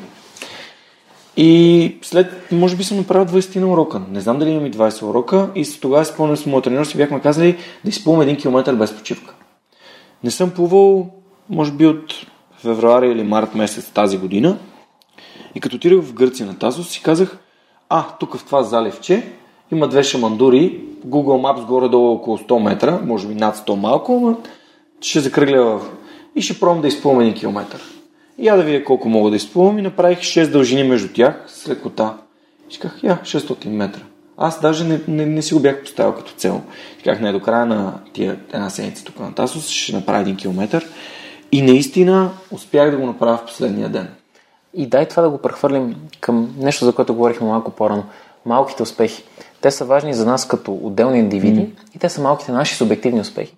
Те са важни обаче и за нашите екипи. А, много добре помня, когато привършвах тази серия от 50 тичания, отварях табличката, избирах най-бързото тичане и го маркирах с малко по-плътен шрифт. И това беше моят начин по-детски да си отбележа. Ето това беше моят успех за този сегмент 50 тичания. По същия начин сам знаеш, дори да отпразнуваш най-малкия успех на колегата, който е завършил първата си заявка, на колегата, който е направил първата си година в предприятието или на някой, който е направил предложение, което е улеснило живота на другите, е нещо минимално, не изисква особено усилие, не изисква никакъв ресурс. Отприщва обаче именно тази енергия, този плодотворен кръговрат на нещо хубаво се случва, отбелязваме го. Power of Habit, именно подкрепянето на тези позитивни навици. Така е. А, аз, понеже знаеш, че в момента водя онлайн тренировки в, в Lift to Lift и днес точно изпращах имейлите на хората, които а, вече 4 месеца тренират. И има една дама, която е 15,5 кг надолу. Wow. От, 88, от 82 на 66. И за колко месеца? За 4. И говорим за хранене, хранене тренировки и качествен сън и нисък стрес. И, и не, не само тя, има още няколко да. човек, които имат много, много добри резултати. Феноменални резултати. И това, което аз опитвам да им кажа и винаги им го напомням е, че ние се готвим за маратон, а не за спринт. В маратона, а в спринта има 44 крачки, нали, поне протата имат там 40 и няколко крачки. В маратона, а, там според статистиката и спрямо това колко си висок, има поне 55 000 крачки. И, и целта в маратона е да си сложиш крака пред другия и това 55 000 пъти. А не, целта не е да стигнеш до финала, защото тя е прекалено далече и много... А, няма да стигнеш до нея, ако не мислиш за най-важното нещо. Най-важното да. нещо е какво трябва да направя сега? Да, да си направя качествено хранене, да си легна на време, да се събудя сутринта да тренирам, да си направя закуска, да си подготвя храна, защото днес цял ден съм на път. Да. И, и, и това е това, е, това, което ти казваш за екипа и за отпразнуването, е приложимо и в фитнеса и е приложимо във всички сфери на нашия живот. Защото когато ти кажеш, ето днес си подготвих храната, правих си мил пред, а, направих си или а, направих си тренировката, първата тренировка, аз не бях ходил на фитнес и го отпразнуваш и кажеш, ето аз мога, отидеш на втора тренировка, ето аз мога, трети път, четвърти път, ти започваш да трупаш увереност. Обожавам тази концепция на Дан Саливан. Commitment, courage, credibility and confidence. Колкото по-отдаден си и колкото повече кораж имаш да пробваш някакви по-сложни неща, ти увеличаваш своите умения, което увеличава твоята увереност. И това е една прогресия, прогресия която върви нагоре. А, и, и, и е готино да го, да го прилагаме и в екипите си, но и в личния си живот, защото може да ни доведе на места, както и тези два бронзови медала са там, защото аз имам една тренировка пропусната поради контузия, една поради недоспиване и другите, които физически не съм бил в София. Това е от 3 януари, от първата ни тренировка в тази зала, до днес, 2, 2 ноември, 3 ноември. А, и това са 10 месеца постоянство и отдаденост на това 7,5 аз съм на тренировка. Идва семинар, аз съм на семинара. А, дори преди няколко месеца, седмици беше дошъл един черен колан, ами аз направих 7 от 8 тренировки за 4 дена. Защото знам, това ми е приоритет. Всичко останало в програмата се раз, размества. Аз мога да уча от човек, който е много, много напред. Със сигурност и ти, когато имаш възможност да общуваш с много високи си левел хора, би искал да научиш повече от тях. Супер. Ами много се радвам, че успяхме да зачерпнем темата за здравето. В за техника аз поставих основите на моето здраве. Ти знаеш а, шегичките за да направим един курник тук, да ти отглеждаме кокошки, защото аз закусвах с 4, 5, 6 варени яйца сутрин. Хората шегуваха с мен. А, бях просто... Но това много ми промени начина, по който енергията, която имах сутрин, идвах с огромно така предводигнато настроение. Спомням си и хората ме питат как си, аз те гледат 9 сутринта, едва едва. Аз съм някакъв супер надъхан, защото вече съм тренирал, закусил съм и викам супер, свръх човешки добре, по моя си начин тогава. Тогава ще го нямаш свръх човека, но тази стъпчица ме, ме създаде, може би, в това, което съм. Това, че имах работа, както ти каза, която може да се предаде, т.е. след работа аз не мислех за работа, което емоционално изключително много те освобождава, в твоя случай не, защото ти наистина беше буквално като една шива, а, пишеш имейл на, Ники, на, два през нощта му пише на Ники, той ти отговаря и беше много, давам си сметка, че стресът беше изключително нисък, че нещата, които правихме, ми носиха удоволствие, ходех, играех футбол, правих други неща и, и затова може би съм успял да постигна е, здравословен прогрес толкова бързо и толкова лесно. Но може би не, си, не всички хора си дават сметка и се радвам, че сега точно с теб мога, мога да го споделя. Следствие на което сега аз самия водя тренировките и, и развивам свръх човека. И всичко това е благодарение на спокойствието, което имах като, като служител на, на една страхотна компания, като Lufthansa Техник. Включително и моите полети на из света бяха голяма част привилегия да, да бъдеш служител, е доста, имаш доста удобства също. Така че готино е да бъдеш част от голяма корпорация. Всеки, който не е бил, смятам, че има какво да научи и, и, и да, да, се, да се запознае с, с хора, с които и до ден днешен имам контакти на, на хора в другите компании, включително Иванката от Ченкер и такива хора, които ми пишат и, и поддържаме, поддържаме много готини отношения. Мисля, че е време да минем към книгите, Ники. Говорихме си за, за здраве, говорихме си за, за професията, за делега, делегирането. Може би после ще се върнем на делегирането в контекста на, на задачите. Според мен това, това ще бъде интересно да разбера как делегираш ти, как разбираш как делегираш. А, до сега споменахме три книги. Седемте навика, разбира се, нямаше как да пропусна да спомена. Есеншализъм, книга, която мисля, че си разбрал от мен за нея. Да, препоръката беше това. А, надявам се, че ти е било полезно. Невероятно, да. Да, Less is more. Mm-hmm. Това е, може би, концепцията в тази книга. И ти спомена за Power of Habit, mm-hmm. да, силата на навиците, на Чарлз Дюик. Има ли книги, знам, че има, които си променили живота ти, но тези, които си, си избрал за днес, Знам, че се подготвил и за тях да, да ги споменеш.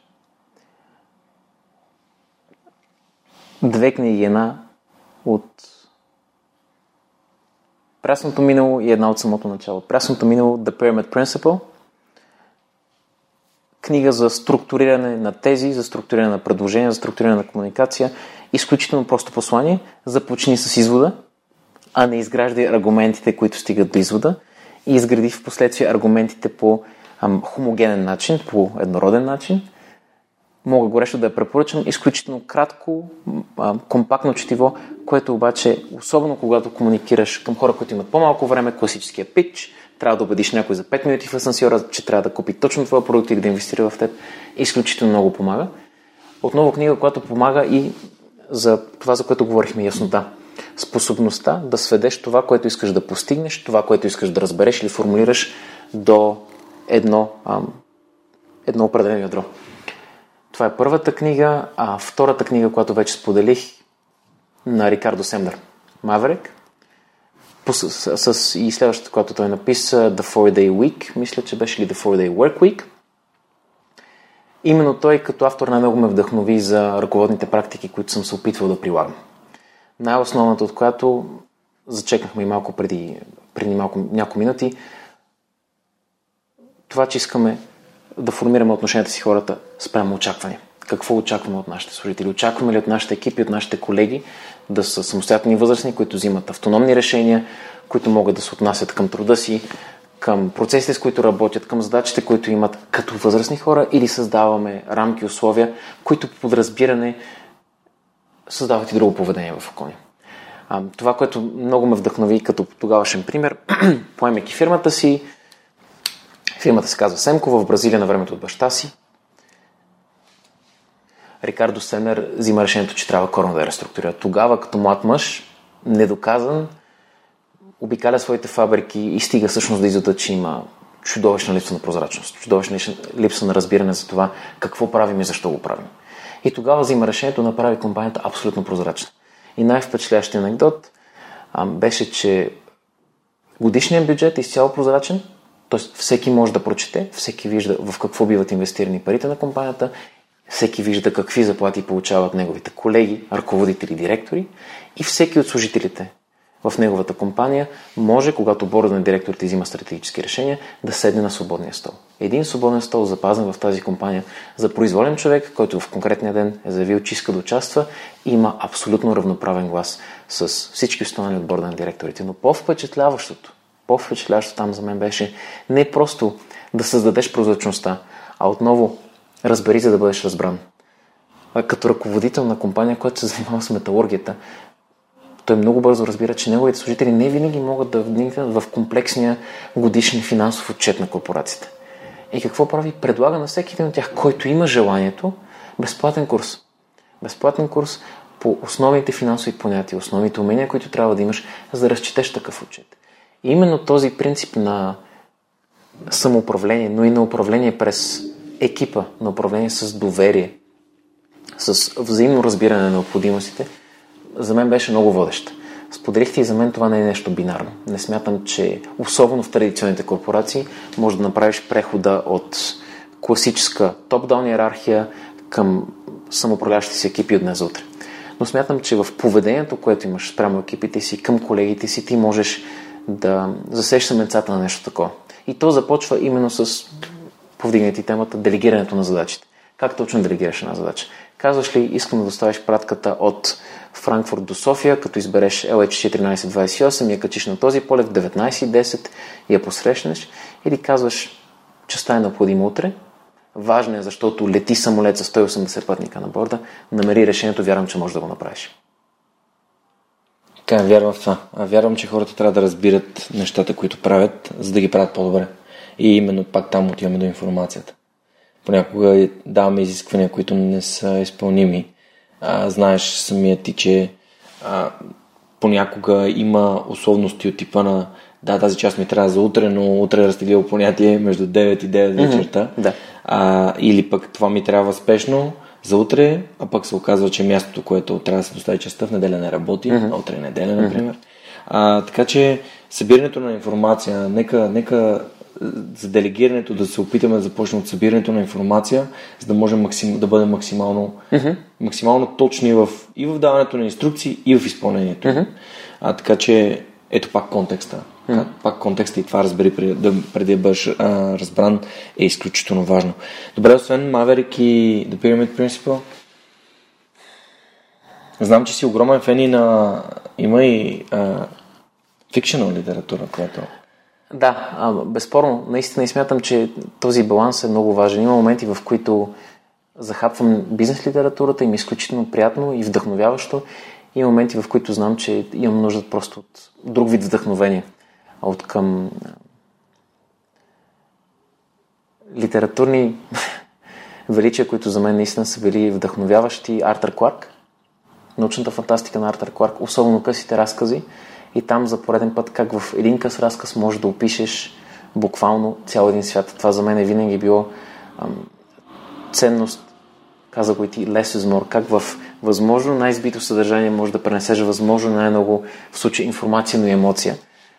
Считам го наистина за един от майсторите на късия разказ в научната фантастика, от класиците Айза Казимов, безспорно, а от модерните бих препоръчал, ако някога имаш времето, един китаец, за мен беше изключително интересно да видя как се пише научна фантастика през ам, културната призма на китаеца за китайското общество, а не за американското общество, където ще намерим по-голямата част на научната wow. фантастика. Казва се Си Чин Лю. А, книгата е Three Body Problem. За жалост, още няма преведена на български. Много се надявам някой ден да има. На английски има, да? На английски има. Добре. Трилогия. Изключително впечатляваща, защото тя също е психологическа научна фантастика а именно за ефектите, които контакта с много по-развита цивилизация има с човешкото общество. Нещо, което пак, а, говоряки си за самоосъзнаването, за другите перспективи, според мен във всяка една стъпка от живота ни е определящо. Какво възприемаме ние за себе си през нашата субективна призма, но и способността да се погледнем през призмите на другите. За да видим развитието, което постигаме, нещата, които правим, всъщност докъде достига трябва. Много ме впечатли този автор, горещо го препоръчвам. О, доста, доста интересна препоръка. Аз самия много а, някак си, си позволявам да бъда изненадан от авторите, а, като за последните няколко години двата най-изненадващи автора са Юнас Юнасон с 100 годишния старец, uh-huh. който под един такъв толкова хумористичен а, преглед на, на 20 век разказва за 100 годишния старец. И другия, разбира се, няма как да си криве душата. Може би една от най-препоръчваните от мен книги, които не са, а, които са fictional literature, Марсианецът на Анди Уер, който, както ти споменах, е бил програмист и един от хората създали Warcraft, което за мен е, да, за хората, които играят компютърни игри, Както си ти. да, супер. Ники, между другото сега, докато, докато ти ми разказваш за книгите и за културата, най-вече като спомена, се сетих, че може би би било интересно да, да те попитам и да си поразсъждаваме заедно за през гледната точка на човек, който е прекарал голяма част от живота си в Германия. Нали? И да. студентските си години, но си живял и тук, си работил тук, си управлявал екипа тук, работил си там. А, да, си, да, да си помислим за, за начина по който България се, развива и как ние можем да й помогнем да се развие по-добре и по-бързо. Аз задавах този въпрос и на момчил от Лимплъм, един от създателя на от най-интересните, надявам се, скоро, първия български, български юникорн. А, ще видим, стискам им палци.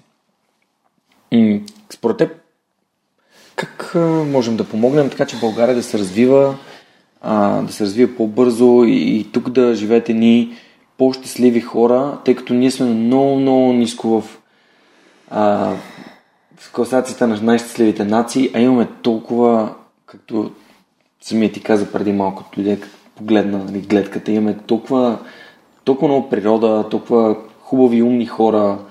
Не е случайно, че се насочваме към Силициевата долина на Европа, може би. Имаме огромен бум на стартиращи компании. Да IT, огромни IT компании като VMware, като, като Uber, местят нали, своите развойни центрове тук. Те са ни от, може би, малките. Да. VMware не, но Uber са малки. Uh-huh. Жорка, за мен започва с яснотата. Отново. Яснотата за това какво значи да сме щастливи. Какво значи да сме щастливи пълноценни, плодотворни българи. Щастливи значи ли просто да сме материално щастливи, удовлетворени, значи ли поредната инфраструктура, задача, нова магистрала, ново метро или значи нещо повече. Това е именно когато говорихме за теб, за екипната култура и за нещата, които правим в дизайна на процесите, споделих, дизайна на процеси за мен не е, не е самоцел. Той създава условия, които правят хората по-ефективни, а това, което ги прави по-ефективни е факта, че се чувстват пълноценни, че се чувстват удовлетворени. И въпросът, който аз бих си задал за мен е какво би ни карало да се чувстваме удовлетворени. А, и отговора, поне от моята изолирана гледна точка, удовлетвореността за една нация, според мен, е социалната справедливост. Това значи за мен безкрайните, наистина екстремни състояния, които виждаме ние, от към най-скъпи автомобили по нашите улици, автомобили, които може би не би си представил, че ще видиш в България, а знаем, че има и такива, до безкрайната бедност, че тези ситуации всъщност за нас като нация не са приемливи. И това бих искал някакси с една такава яснота да запомним, да започнем не щастието ни не е новия плазмен телевизор, не е най-новия мобилен телефон, не е играчка, какво ти да е. Щастието ни е всъщност щастието ни като общество. А то се определя именно това от нашата социална справедливост. Получаваме ли всички за труда, който полагаме, mm. честно възнаграждение, сравнимо възнаграждение? Получаваме ли всички спрямо службите, в които имаме контакт, честно, справедливо, възпроизводимо, еднородно отношение? Или има два свята? Помниш, на времето, когато се върнах в София, още с теб тогава се консултирах за покупка на кола. Моя шок, когато в КАТ ми казаха, минете на опашката за специфична марка. И аз се очудих и казаха, ма тук са всички марки, защо за тази марка има, не пише, няма табела, няма нищо. Казаха ми, минете там, вашите коли минават по-бързо. Нещо, което ме остави безмолвен в този един момент, защото не отидох търсейки специално отношение. Отидох, наредих се опашката за технически преглед на автомобила си, за да съм сигурен, че аз не съм опасност за всички останали на пътя. И това разбиране, според мен, започва всеки един от нас да сме промяната, която искаме да бъдем. От най-баналното, сам знаеш, офисни, офисни теми, как изчистваме мивката на офиса, как слагаме офисните съдове в офисната мялна машина, до това какво искаме да смени един за друг на улицата, където сме в редовен, недиректен контакт с нашите съграждани, какво искаме да сме като нация по време на избори, по време на критични повратни моменти, в които ние като нация можем всъщност да вземем решението да променим нещо. И тази яснота според мен липсва именно от комфорта на изолираността. Много лесно като социална група да се изолираме и да кажем ние работещите в големи западни корпорации, ние работещите в местни стартъпи, да. ние в София и точно тези племена, които формираме, малки или големи, малки екип, голямата корпорация, града, района, те ни изолират от останалите. Те ни пречат всъщност да, да се видим отстрани и да се видим обективно. А като нация, сам го казваш, има безкрайен капацитет. И за мен, знаеш, най-голямата гордост за последните 10 години, споделих ти празнуваме 10 години вчера – в София не е числата, хилядите пратки, милионите еврообороти и така нататък. Най-голямата гордост за мен е, че променихме обективното възприятие на този екип. Започнахме с възприятието ефтината работна ръка в Източна Европа. До ние вече сме неразделна част от производството и от продуктите на една от най-големите корпорации в нашия бранш. И това за мен е гордост, защото показахме също, че труда извършен тук е точно толкова ценен и че той по свой собствен начин може да добави наистина цен, допълнителна ценност. Mm. Така, аз смятам, че това сме си го изградили. Това е един вид бранда, който сме изградили пред колегите ми, когато отидах в, в Хамбург, когато постъпих и в а, съседния отдел, не, нали, не в твоя, бях в съседния отдел и и колегите ме посрещнаха като човек, който знае кое как се случва, а, допитваха се до мен. Не е имало това негативното от човек от България или от София. Бяха изключително, изключително готини. Беше, беше удоволствие да.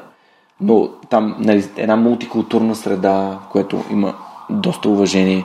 Но самия ти знаеш, че в Full Management, когато започнахме като един малък екип, 20 на души, имаше, имаше отношения от хора, които се обаждаха по телефона и просто нямаха, нямаха отношението, което ние имаме към тях. Но да, то е път. Изграждаш име. И ето как да направим България по-хубава. Именно с това. Ние показахме с 10 години труд и опит, че да, ние сме в Източна Европа, да, нашия стандарт на живот е по-нисък от Западна Европа, но независимо от това можем да работим рамо до рамо и да допринасяме по своя уникален начин към успеха на тази компания. И яснотата с това, което искаме да постигнем за себе си като нация, съчетана с самочувствието, че не сме нито по-малки, нито по-малко значими, нито по-малко можещи и знаещи, смятам, че отпрещащ наистина един значим потенциал. Това, от което има нужда обаче, ако мога да го сведа до едно изречение, е именно разбирам, че този потенциал възниква само в група. Той не възниква в изолираност. Mm-hmm. Да, но все пак, за да възникне в група този потенциал, трябва всеки един от хората да направи стъпка, да бъде постоянен, да се стреми да, да прави неща. Нали? Безспорно. И тогава, знаеки отново теория на промяната, знаеш нещо, което често говорим в бизнес среди, в Change Management се казва относително една шеста ти трябва mm. от хората като критична маса за една промяна. Да, няма да имаш всички зад себе си, но ако имаш една шеста ориентировачно като катализатор, една промяна е възможна. И тогава можеш да кажеш да, нека не е всеки, нека всеки шести направи стъпката напред и каже аз очаквам при нас да случи това. За мен социална справедливост значи не два вида правила за две различни касти хора. Значи едни справедливи правила за абсолютно mm. всички. Независимо от происход, независимо от моментния статус, който много често може да е мимолетен и да изчезне на следващия ден, независимо от каквото и да е. Да, аз споделял съм ти през, може би, една от най- най-големите ми трудности, още докато бях служител, научих един от най-важните уроци в живота ми, именно, че има неща, които можем и не можем да променим. И тогава спрях да се, да се ядосвам за това, че нещо се случва, което аз нямам пряк, пряко не мога да му повлияя. И разсъждайки през, нали, през това, което ти каза, всъщност тази социална справедливост, тя е може би, може би не е наша, но наша роля да съблюдаваме дали се спазва. И именно от, от нейното неспазване и от това някакси преминаване като именно това каст, различните касти, както ти ги наричаш. Просто, може би хората се обесърчават от това, че някои са по-равни. А, това може би е свързано и с прехода, може би е свързано и с всичките тези години, в които хората са живяли и, някои са имали билети, други са нямали билети, някои са имали коли, други са нямали коли. А, и, и това може би ние се опитваме да сравняваме и да търсим щастието или успеха на другите а, като нещо, което седно не е справедливо. Не знам, тук много чисто културно и времево в пространството сме заклещени между, между преход от една система на, на авторитаризъм и към една система на преход към демокрация, преход към прозрачно управление. И знаеш и тук отново не вярвам, че сме заклещени. Това са нашите хиляда стъпки. И може би от нашите хиляда стъпки като нация няма 200 да са грешни и може 800 да са грешни. Останалите 200 може да са неимоверно трудни, но те са възможни. И както в маратона, който описа ти, те са една след следващата. И дали си ти с твоето предаване или някой друг, който описва историите на успех, историите на съчувствие, историята на, историите на прословутата заедност, на, на това, че сме заедно колектив и постигаме нещо – те са там. Тези примери са около нас. И тези примери могат да вдъхновят. И наистина не вярвам, че, че сме заклещени, защото сме заобиколени от пак критична маса адекватни хора. Да, така. И може би това, което ни прави по-бавни, е доколко тези, тази критична маса от адекватни хора са свързани и доколко те вярват, че могат да променят нещо. За жалост, всяка система, било то корпорация, държава или каквото и да е, има заложена в себе си негласната цел за запазване на статуквото. Това е, според мен, абсолютно човешко търсене за сигурност, чувстване за комфорт, това, което сам каза за спокойствие. То е заложено и да, промяната ще предизвика неспокойствие, промяната ще предизвика обществен диалог, ще предизвика каквото желаеш, конфликти. Но ако не изгледаш именно този, тази комфортна ситуация, това, което ти каза, не помня кой беше компанията. Have we become complacent? Да, Uber. А, това ми за Skyscanner става въпрос за Алекс от Uber. В неговия епизод той разказва по-добре. Ако не прескочиш това, промяната няма как да се случи. Mm. А наистина аз съм твърдо убеден, че е възможно. Супер. Аз също вярвам, че промяната е възможна, затова създадах свръх човек. Защото хора като, нали, когато започнах свръх човека, ще с хора като теб, като Лазар, като другите от първите ми гости и си казах, Абе, добре бе, не може всички да казват, че в България нищо не се случва. Аз познавам тези готини хора, които са умни, кадърни, дейни, проактивни а, и, и, и нещата се случват. Както ти каза, екип от 4 души, в момента 120 в София, Да. следствие на, на една култура, на едни процеси, на качествен подбор на персонал. А, как, как, понеже сега веднага ми идва а, Оги, Оги Попов от брошура БГ, да те попитам, а, беше супер впечатляващо, когато паднах в екипа и това колко, колко кадърни, сякаш едно семейство хора работеха и всеки беше знаещ и можещ и, и с нагласата да, да, да е ачивър, да постига, да, да е добър, да е отговорен. А, как, как се създава екип с толкова готини хора? Нали, покрай, защото другото, другия шум е а, няма, няма качествени хора в България. Пък аз попаднах на място, което беше толкова добре събрано. Как, как, как го постигнахте? С яснота. С яснотата какво искаш да постигнеш. Нашата яснота се е променила в различните години. Променила се за малки екип, когато в началото фокуса бяха технологични специалисти, хора, които са експерти в логистиката и могат да ни помогнат да научим повече от това, което вече знаем. И в последствие минала към хора, които всъщност могат добре в този екип, в една хармоничност на отношенията, да го доразвиват. Но яснотата какво търсиш, дори и сега провеждайки, може би с стотици интервюта вече за екипите в София, в Хамбург, това е едно от нещата, които са ми най-полезни и го свързвам с подготовката. Какво правя аз, например, преди интервю? Заедно с хората, с които подбираме, никога не подбирам сам, подбирам или с някой от ръководителите в моя екип, или с някой от моите ръководители. Заедно с тях формулираме какъв кандидат търсим, какъв човек точно търсим.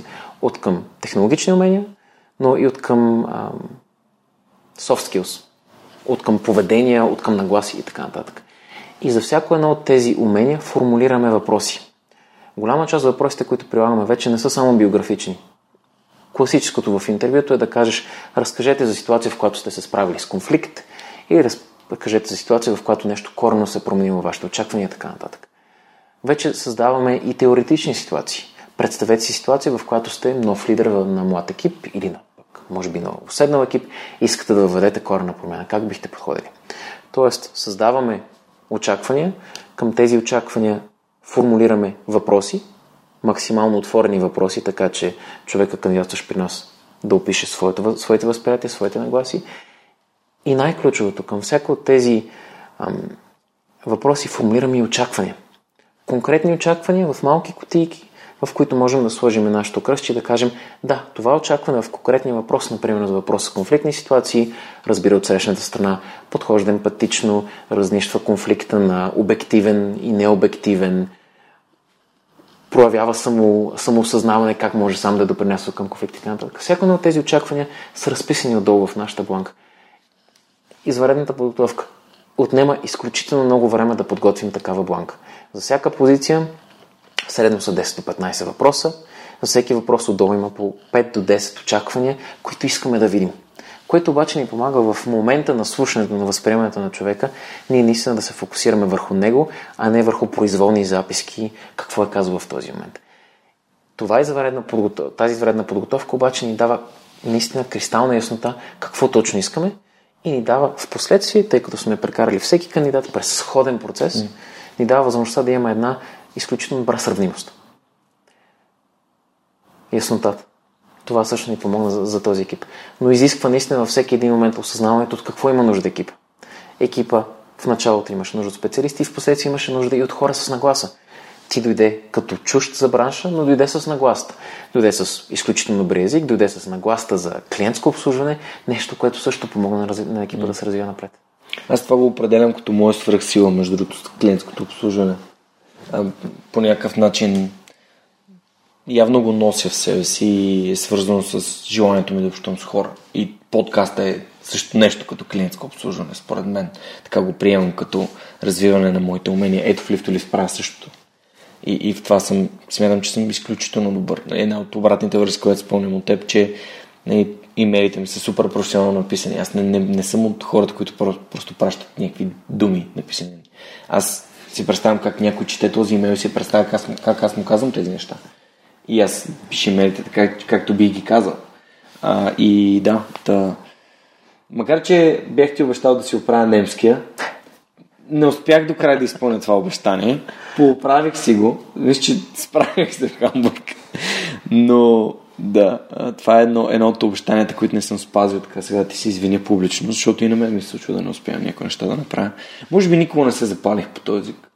В никакъв момент не, не видях добавената стоеност да знам немски, между другото. И то да знам на някакво свръхниво. Не, аз разбирам, мога да никой няма да стане гладен, мога да си поръчам, мога да говоря с немци, да ги питам как са, да водя някакъв такъв нормален, обикновен разговор, но някакси английски много ме освобождава и някакси ми дава един вид езика на света. И сега говоря. И виж, е- естествено смятам, че езика, който водеш е необходимо спрямо кръга, в който се намираш. Ние сме интернационална компания, да. немския не беше безкрайно необходим. Аз го усещам примерно за себе си по-различно, Да. именно защото когато се опитваш да кажеш на твой колега, който не говори твоя майчин език български и който не владее нюансите на английски език, така добре както може би ти ги владееш, за да споделиш нещо конкретно за поведенчески проблем, тогава ти трябва да владееш толкова фино нюансите на неговия език, за да бъдеш разбран. Да, това с думите е много важно. И винаги, си, а, винаги съм виждал в теб възможността да, да, да изразиш по най-добрия начин това, което мислиш и то да достигне до хората. И, и съм се възхищавал на начина, по който правиш, го правиш без конфликт. Тоест без да, без да се налагаш иерархично, просто а, караш хората да се замислят за, за действията и за, за целите. Може би по този начин търсиш ясно, те да получат яснота. Какво точно трябва да се получи? Много пъти се сещам за един пример, за който бях чел, за компанията Alcoa, с която сме работили, Aluminium Company of America, един от най-големите световни производители, които края на 80-те имат нов генерален директор, за който идвам цитатите на, на това производствено предприятие са сложили за директор някакво хипи. Защо- Защото той на първата конференция на акционерите излиза и казва, днес няма да говорим за складовите наличности на алуминий, суров алуминий, обработен алуминий, няма да говорим за производственост, няма да говорим за нови фабрики, ще говорим за една единствена тема. Искам да имаме точно нула работни происшествия. Нещо, за което буквално в същия ден акциите на Алкола се сриват заради продажбите им. Всички казват, това не е нормален директор, защо говори за нараняване на работното място, не говори за производителност.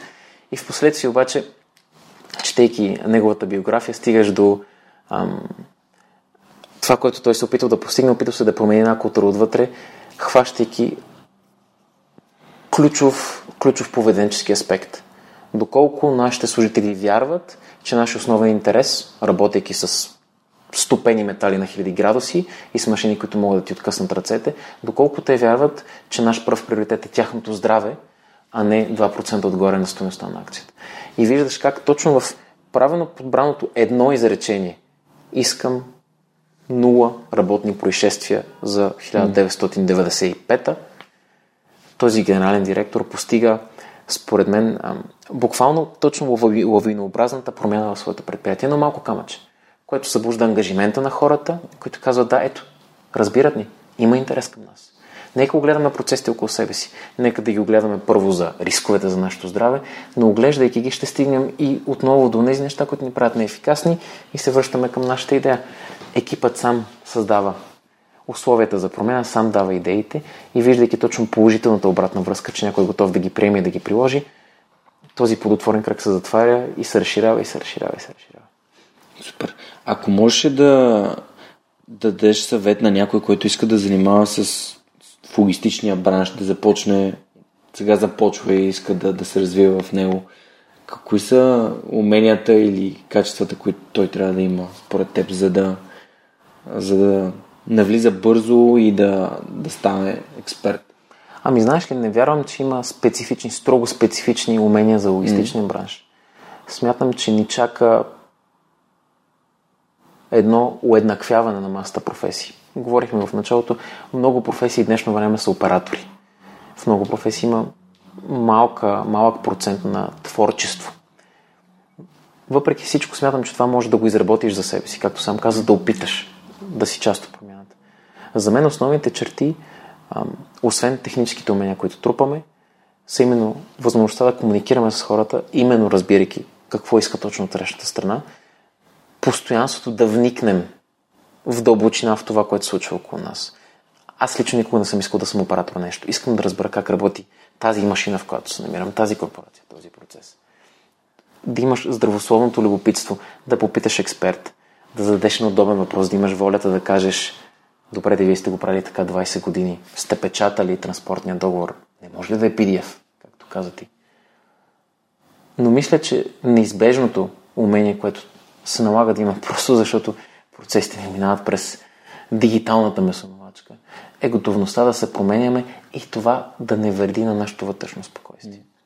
Този капан на статуквото в държавната администрация, в корпорациите и така нататък. Този капан отслава предприятията и техния успех, отслава и наш като професионалисти.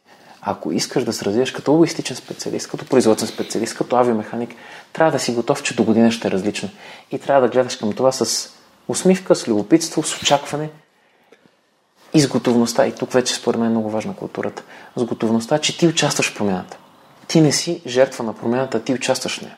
И тук искам и се да вярвам, че и големите предприятия по света са на пътя именно да направят тези, тези условия възможности за своите, за своите служители, да участват в промяната. Най-неприятната промяна е снесената отгоре, така е, оправяйте се от утре. Е, един анекдот. Знам за легендите твърдят, че ако попаднеш в асансьора с Стив Джобс на отиване на, на работа в Apple, е възможно докато дойде твой етаж да останеш без работа. Хм. Защото най-вероятно той ще пита какво правиш и ако не можеш да му докажеш, че той не може да го направи вместо теб, а, съответно той може да каже, ами ние нямаме нужда от теб в такъв случай, може да си ходиш. А, да. Всъщност, казвам го просто защото ти каза за операторите да. и това ме, това ме накара да замисля. А, и, и понеже се заговорихме за промяната, някакси ми си иска да те питам, родителството прави те по-добър? Защото там е една непрекъсната промяна. И така да, да си вземем the benefits, нали, ползите от, от родителството. Учиш се на непрекъсната промяна или... Да започнем. Ръководството със сигурност те прави добър родител или ти помага в родителството, защото те учи именно на комуникацията. Учите на това, че с твоите очаквания, с очакванията, които залагаш в думите си, ти вече създаваш базата, условията за поведението, така наречения мисловен прайминг в подсрещната страна. Доколко родителството те прави по-добър ам, на работа, по-добър ръководител. Да. Ми знаеш ли, изключително сравними са. И това, което на мен ми е най-трудно като млад баща с детенца на годинка, е именно да отстъпя назад. Да отстъпя назад и да оставя сина си да направи свой опит, своите грешки, своите успехи. Много е трудно. Много е трудно, защото както труда, който обичаш, така и детето, което обичаш, изискват и ти искаш да им даваш всъщност любовта си и абсолютното си внимание. Но това според мен може и да е задушаващо. Може и да не е точно това, от което детето има в, в този момент. И това продължава да е един от най- най-трудните уроци за мен. Как през отстояние, през дистанция, създавайки естествено правилните условия, това е може би mm. скопката зад тази цел, да помогнеш на детето си, на служителя си, на колегата си, да достигне максималното от себе си. Аз а, така се чувствам, не? в контекста на това, което каза, ам, може би много от нещата, които ти каза последните почти два часа, супер много ги препознах като как, по какъв начин си създава такъв ментал прайминг и за мен, и за, и за първата ми позиция, а за ходенето в Хамбург. Даже трябва да имаме, имаме снимки от... Това е всъщност от първата ми командировка, тук сочени снимки, защото записваме вкъщи. А, първата ми командировка в Хамбург, когато с Неда Хилда, когато трябваше да, да ми дава позицията и, и не да си спомням, много ми помогна. Тогава ми каза, добре, дай да видим какви са плюсовете и минусите и почваме mm. много обективно да. да имаме яснотата, нали, коя, защо тази позиция искам да взема или не искам. А, след което това беше 2015, вече края на годината. А, след това се върнах в София, работих по тази позиция, развивах. Тогава след това ми дойде и лятото ми дойде идеята да развивам свърх човека изобщо. Почнах да го развивам и 2017 година в началото, аз даже днес изтрих снимките от, имам снимките от залеза в, залеза в Хамбург. Това е било на 6 януари 2017 година, когато се връщах от интервюто за работа.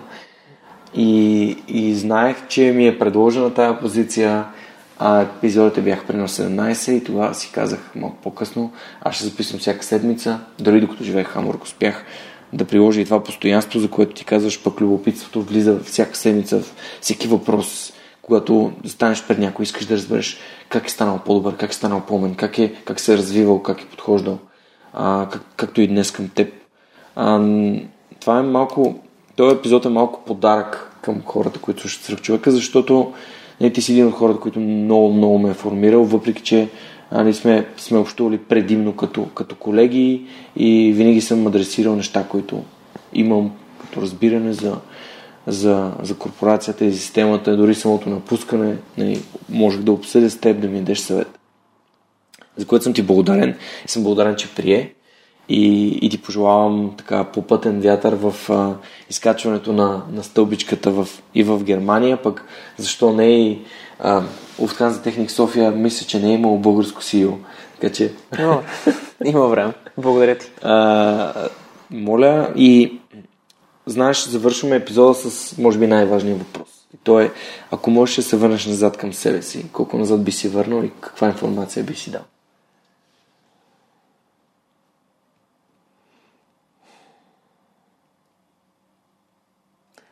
сподели за най-динамичните моменти от нашето развитие в София, когато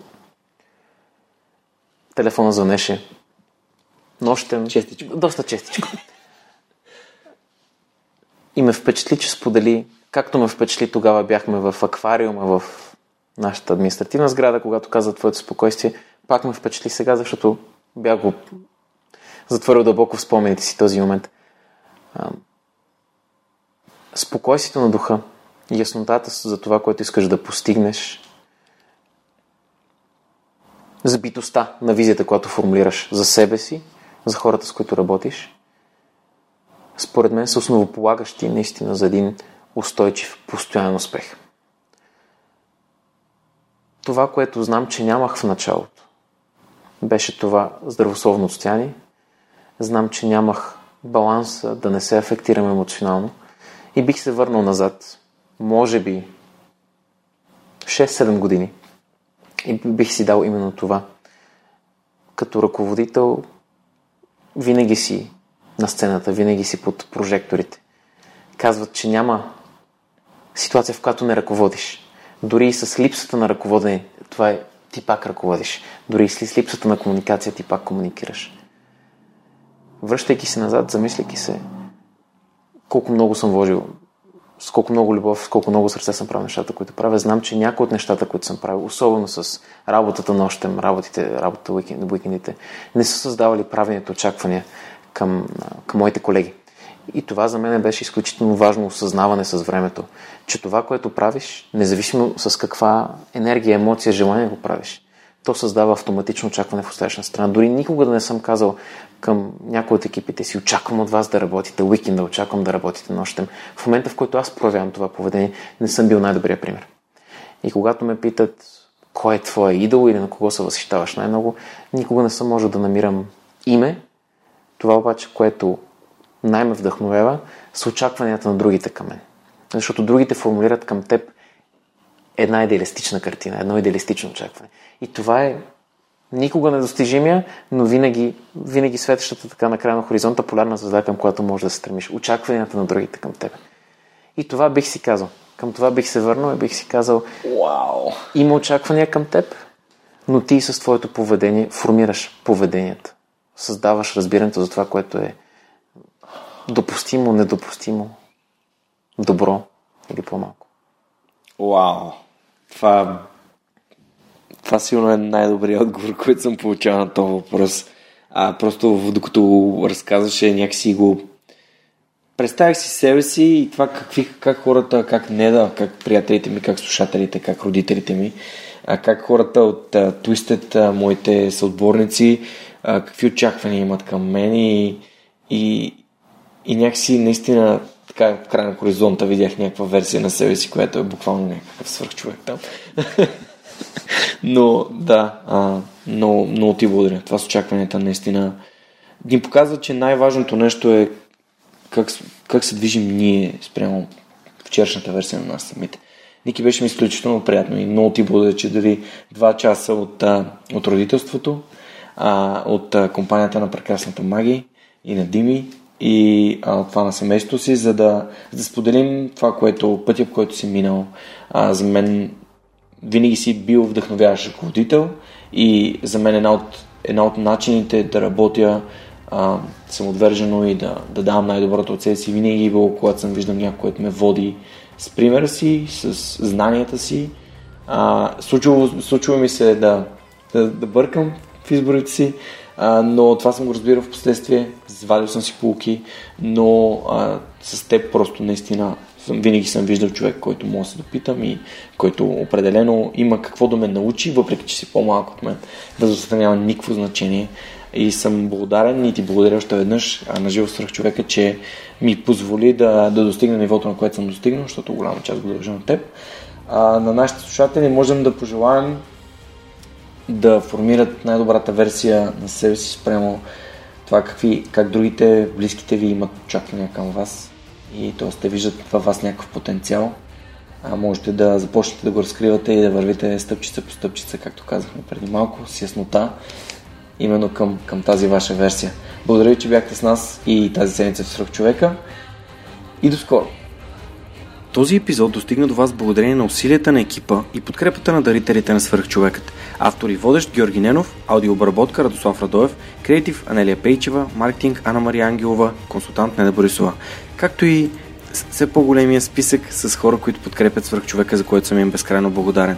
Георги Малчев, Симона Дакова, Павлина Маринова, Ивайло Кенов, Даниел Гочев, Йордан Димитров, Христо Христов, Теодора Георгиева, Ясен Михайлов, Любомир Киров, Ралица Куманова, Анна Андонова, Емин Мола Ахмед, Ивайло Христов, Атанас Деневски, Марин Митев, Николай Василев, Александър Силгиджиан, Емилиан Николов, Нели Димитрова, Енчо Боев, Андрей Грозданов, Димитър Парушев, Джанер Кафеджи, Маргарита Труанска, Йордан Василев, Райко Гарков, Александър Гейне, Живко Тодоров, Борислав Сандев, Галин Стефанов, Деница Димитрова, Атанас Атанасов, Бисер Вълов, Мария Дилова, Християн Стоилков, Даниел Гошев, Яни Джуров, Богомила Трайкова, Асен Цветков, Яна Петрова, Георги Генов, Юлиана Андреева, Мирослав Желещев, Иван Игнатов, Радислав Данев, Катерина Апостолова, Коста Атанасов, Боряна Георгиева, Надежда Гешева, Ивайло Янков, Ивайло Стефанов, Тодор Петков, Константин Спасов, Невена Пеева Тодорова, Силвина Форнаджиева, Борислав Дончев, Павлина Андонова Иванова, Цвети Тотева, Камен Стойков, Радослав Георгиев, Помен Иванов, Лиляна Берон, Христо Бакалов, Кирил Юнаков, Пламенка Матева, Кристиян Михайлов, Ели Спасова, Александър Гиновски, Мирослав Моравски, Николай Маринов, Никола Томов, Георги Ордонов, Александър Куманов, Евелина Костадинова, Мирослав Филков, Мартин Ангелов, Даниил Петков, Стани Цветанова, Румен Митев, Нетко Христов, Иван Белчев, Синди Стефанова, Марин Петков и Мартина Георгиева. Хора, благодаря ви. Напомням, че в момента в който станем 100, ще си направим едно огромно парти, за да го отпразнуваме. Всичко най-хубаво за тази седмица и до скоро. Чао!